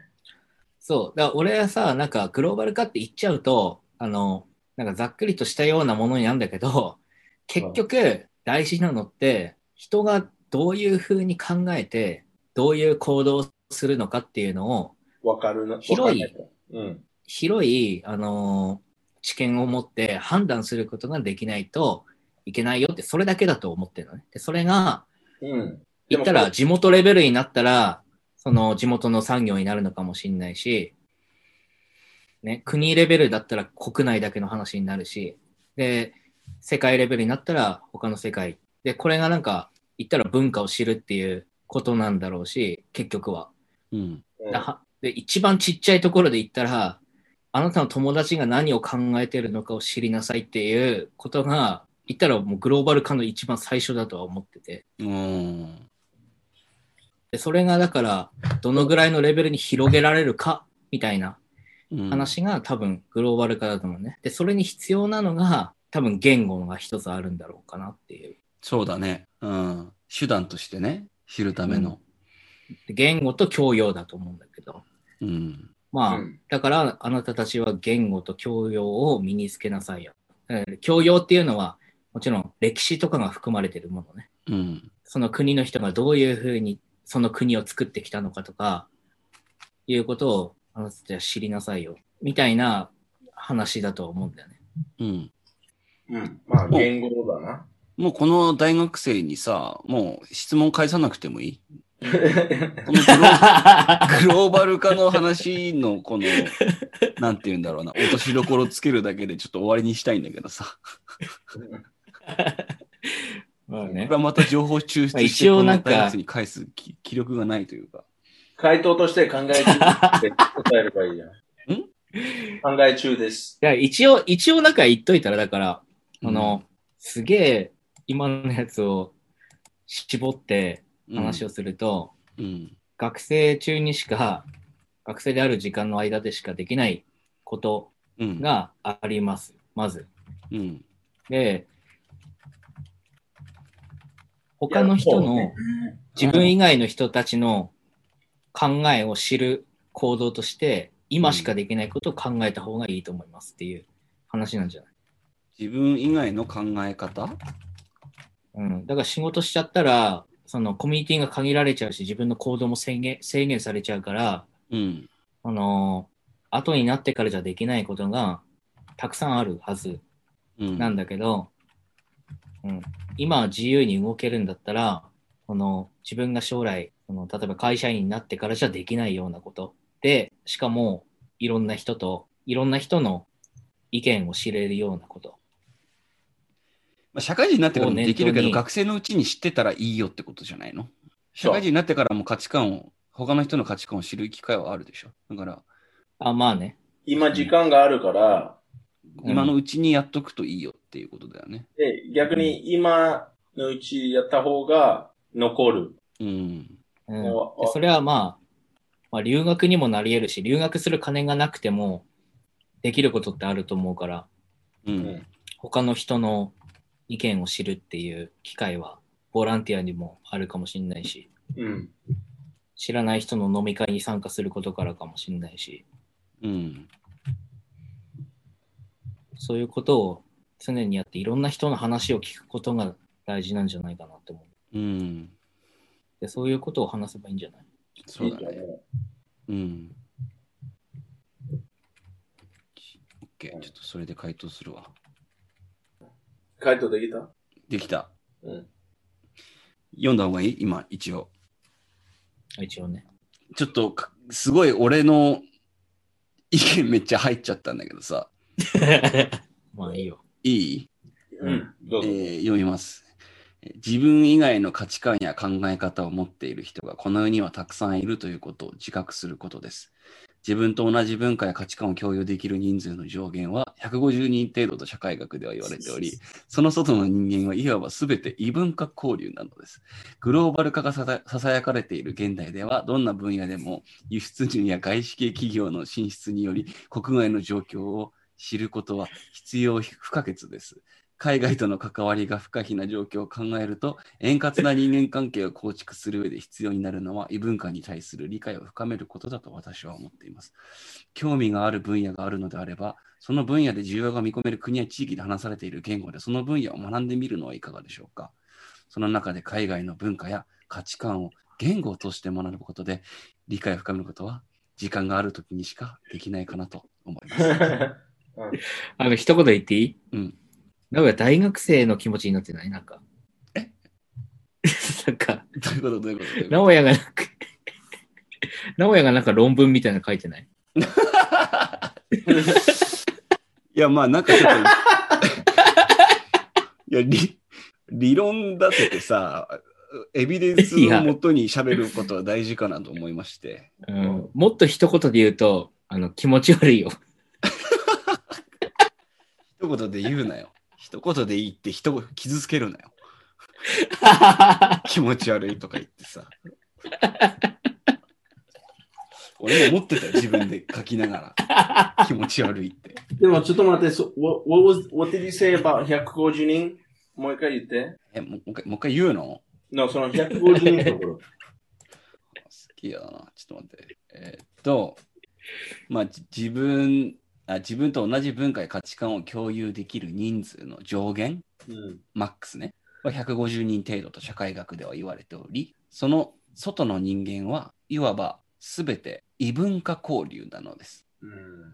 まあいや、なんか俺それ、なんか聞いた話そのままなんか書いてる感じするな。うん、そうなんだよね。デイビッドから聞いた話をそのまま書いてます。でも俺、それ言ってないんだけどね。俺、what I said was, あの、there was a, there was a study, うん、ね。there was a study in the past. I forgot when. うん、でも、the result was average, その平均の人間はさ、うん。 can only have 150 people that he knows well. ああ、じゃあ全然違いましたね。Like, like, so, like a, なんていうの have relationship with 150 people うん is the average max for a, an average human. ああで、それ以上になると、ええ you, you need, you need some, you need some、uh, rules and 法律が必要になるし、うん、そのルールとかが必要になってくるってことね。ルールとか、あの、to maintain relationship with more than that amount of people. だから、なるほ small ど。village。めっちゃ small village だったら、例えば100人の village だったら、うんみんな仲間だから、あまりそういう、あの、細かくとか、あの、strict rules が必要ない。なるほど、なるほど。でもそれ超えると、you need rules to keep. なんかそのコーチュって言ってない気がするんだけど、なんか、うん。だからちょっと直哉が言ってること多分それ違う、間違ってると思うんだよね。これさ.でも、I was drunk, so maybe I said something like that. I don't remember. 直さなくてもいい？いいよ。いいよそれで、もうなんかフェイクニュースみたいになっちゃうけど、それ。まあでも、があれば、あの、ね、本人が興味があれば調べて。でも俺絶対ベストアンサーもらえないと思う、それ。れ いいよ。まあもらえなくてもね、彼の気づきになればいいと思う。何かしらの。誰だよ。いや、そう最初の時点でちょっと上から目線なのが俺ちょっと気に食わなかったけどね。まあでもさ、だって、社会人が大学生に対して言うんだったらさ、何かそのアドバイスをするっていう視点に立てば、必ず上からにはなるでしょ。うんいや、まあ、そうか、そうかわかんないけどさ。あの、とりあえず俺へへりくだるのは嫌いだかあなんか強くなってんね、なんか。ら、うん、それだけは言っとくわ。その、顔やめてほしい。いや、みんなに見せれないのがすごい残念だけど、その顔すげえムカつくわ。ムカつくっしょ。まあでも今日の回答は、割と、うん、なんか慣れてきた気がする。俺も。この知恵袋を読んで話して投稿するっていう作業が慣れてきた気がする。まあね、結構な数回答してるかもしんないよね。そうね。うん。で、まあ、今回もね、ちょっと、どういう、なんて言うんだろうな、ぼ僕たちの回答に対して返答が来るのかっていうのと、ベストアンサーが取れるのかっていうのを、まあ、ちょっと楽しみにしながらですね、また次回に、えー翔太郎が来るときにね、結果を含めて話し合えればと思いますんで。なあ俺、荒れても知らないからね。あ、もう、そんな、あれ、荒れたらもう、ね、パンチン the face。バチンだって。strike first, strike hard, Cobra Kai ということで。あ、そっか。はい、やれればと思ってますんで。はい、じゃあ皆さん、今回もご視聴いただきありがとうございました。えーありがと今回のね、放送内容は Spotify、iTunes で聞けますので、えーっと、気になった方はチェックしてみてください。で、ご意見、ご質問がある方は、サンデーバカクラブのインスタグラムアカウント、sunday、えー bakaclub まで、えーお問い合わせください。ということで、ありがとう、翔太郎。翔太郎ありがとうね。ありがとう。ありがとうございます。う。いや、こっちこそありがとまたちょっとすぐにでも今呼ぶ感じになるかもしれないけど。う。そうだね。うん。ドクターラブのなんかちょっと衣装とかロゴとかもちょっと考えてほしいかなああ、こう。やべえ。なんてちょっと思ってますけど。ということで、えー皆さんご視聴いただきありがとうございました。おやすみなさい。おやすみなさい。バイ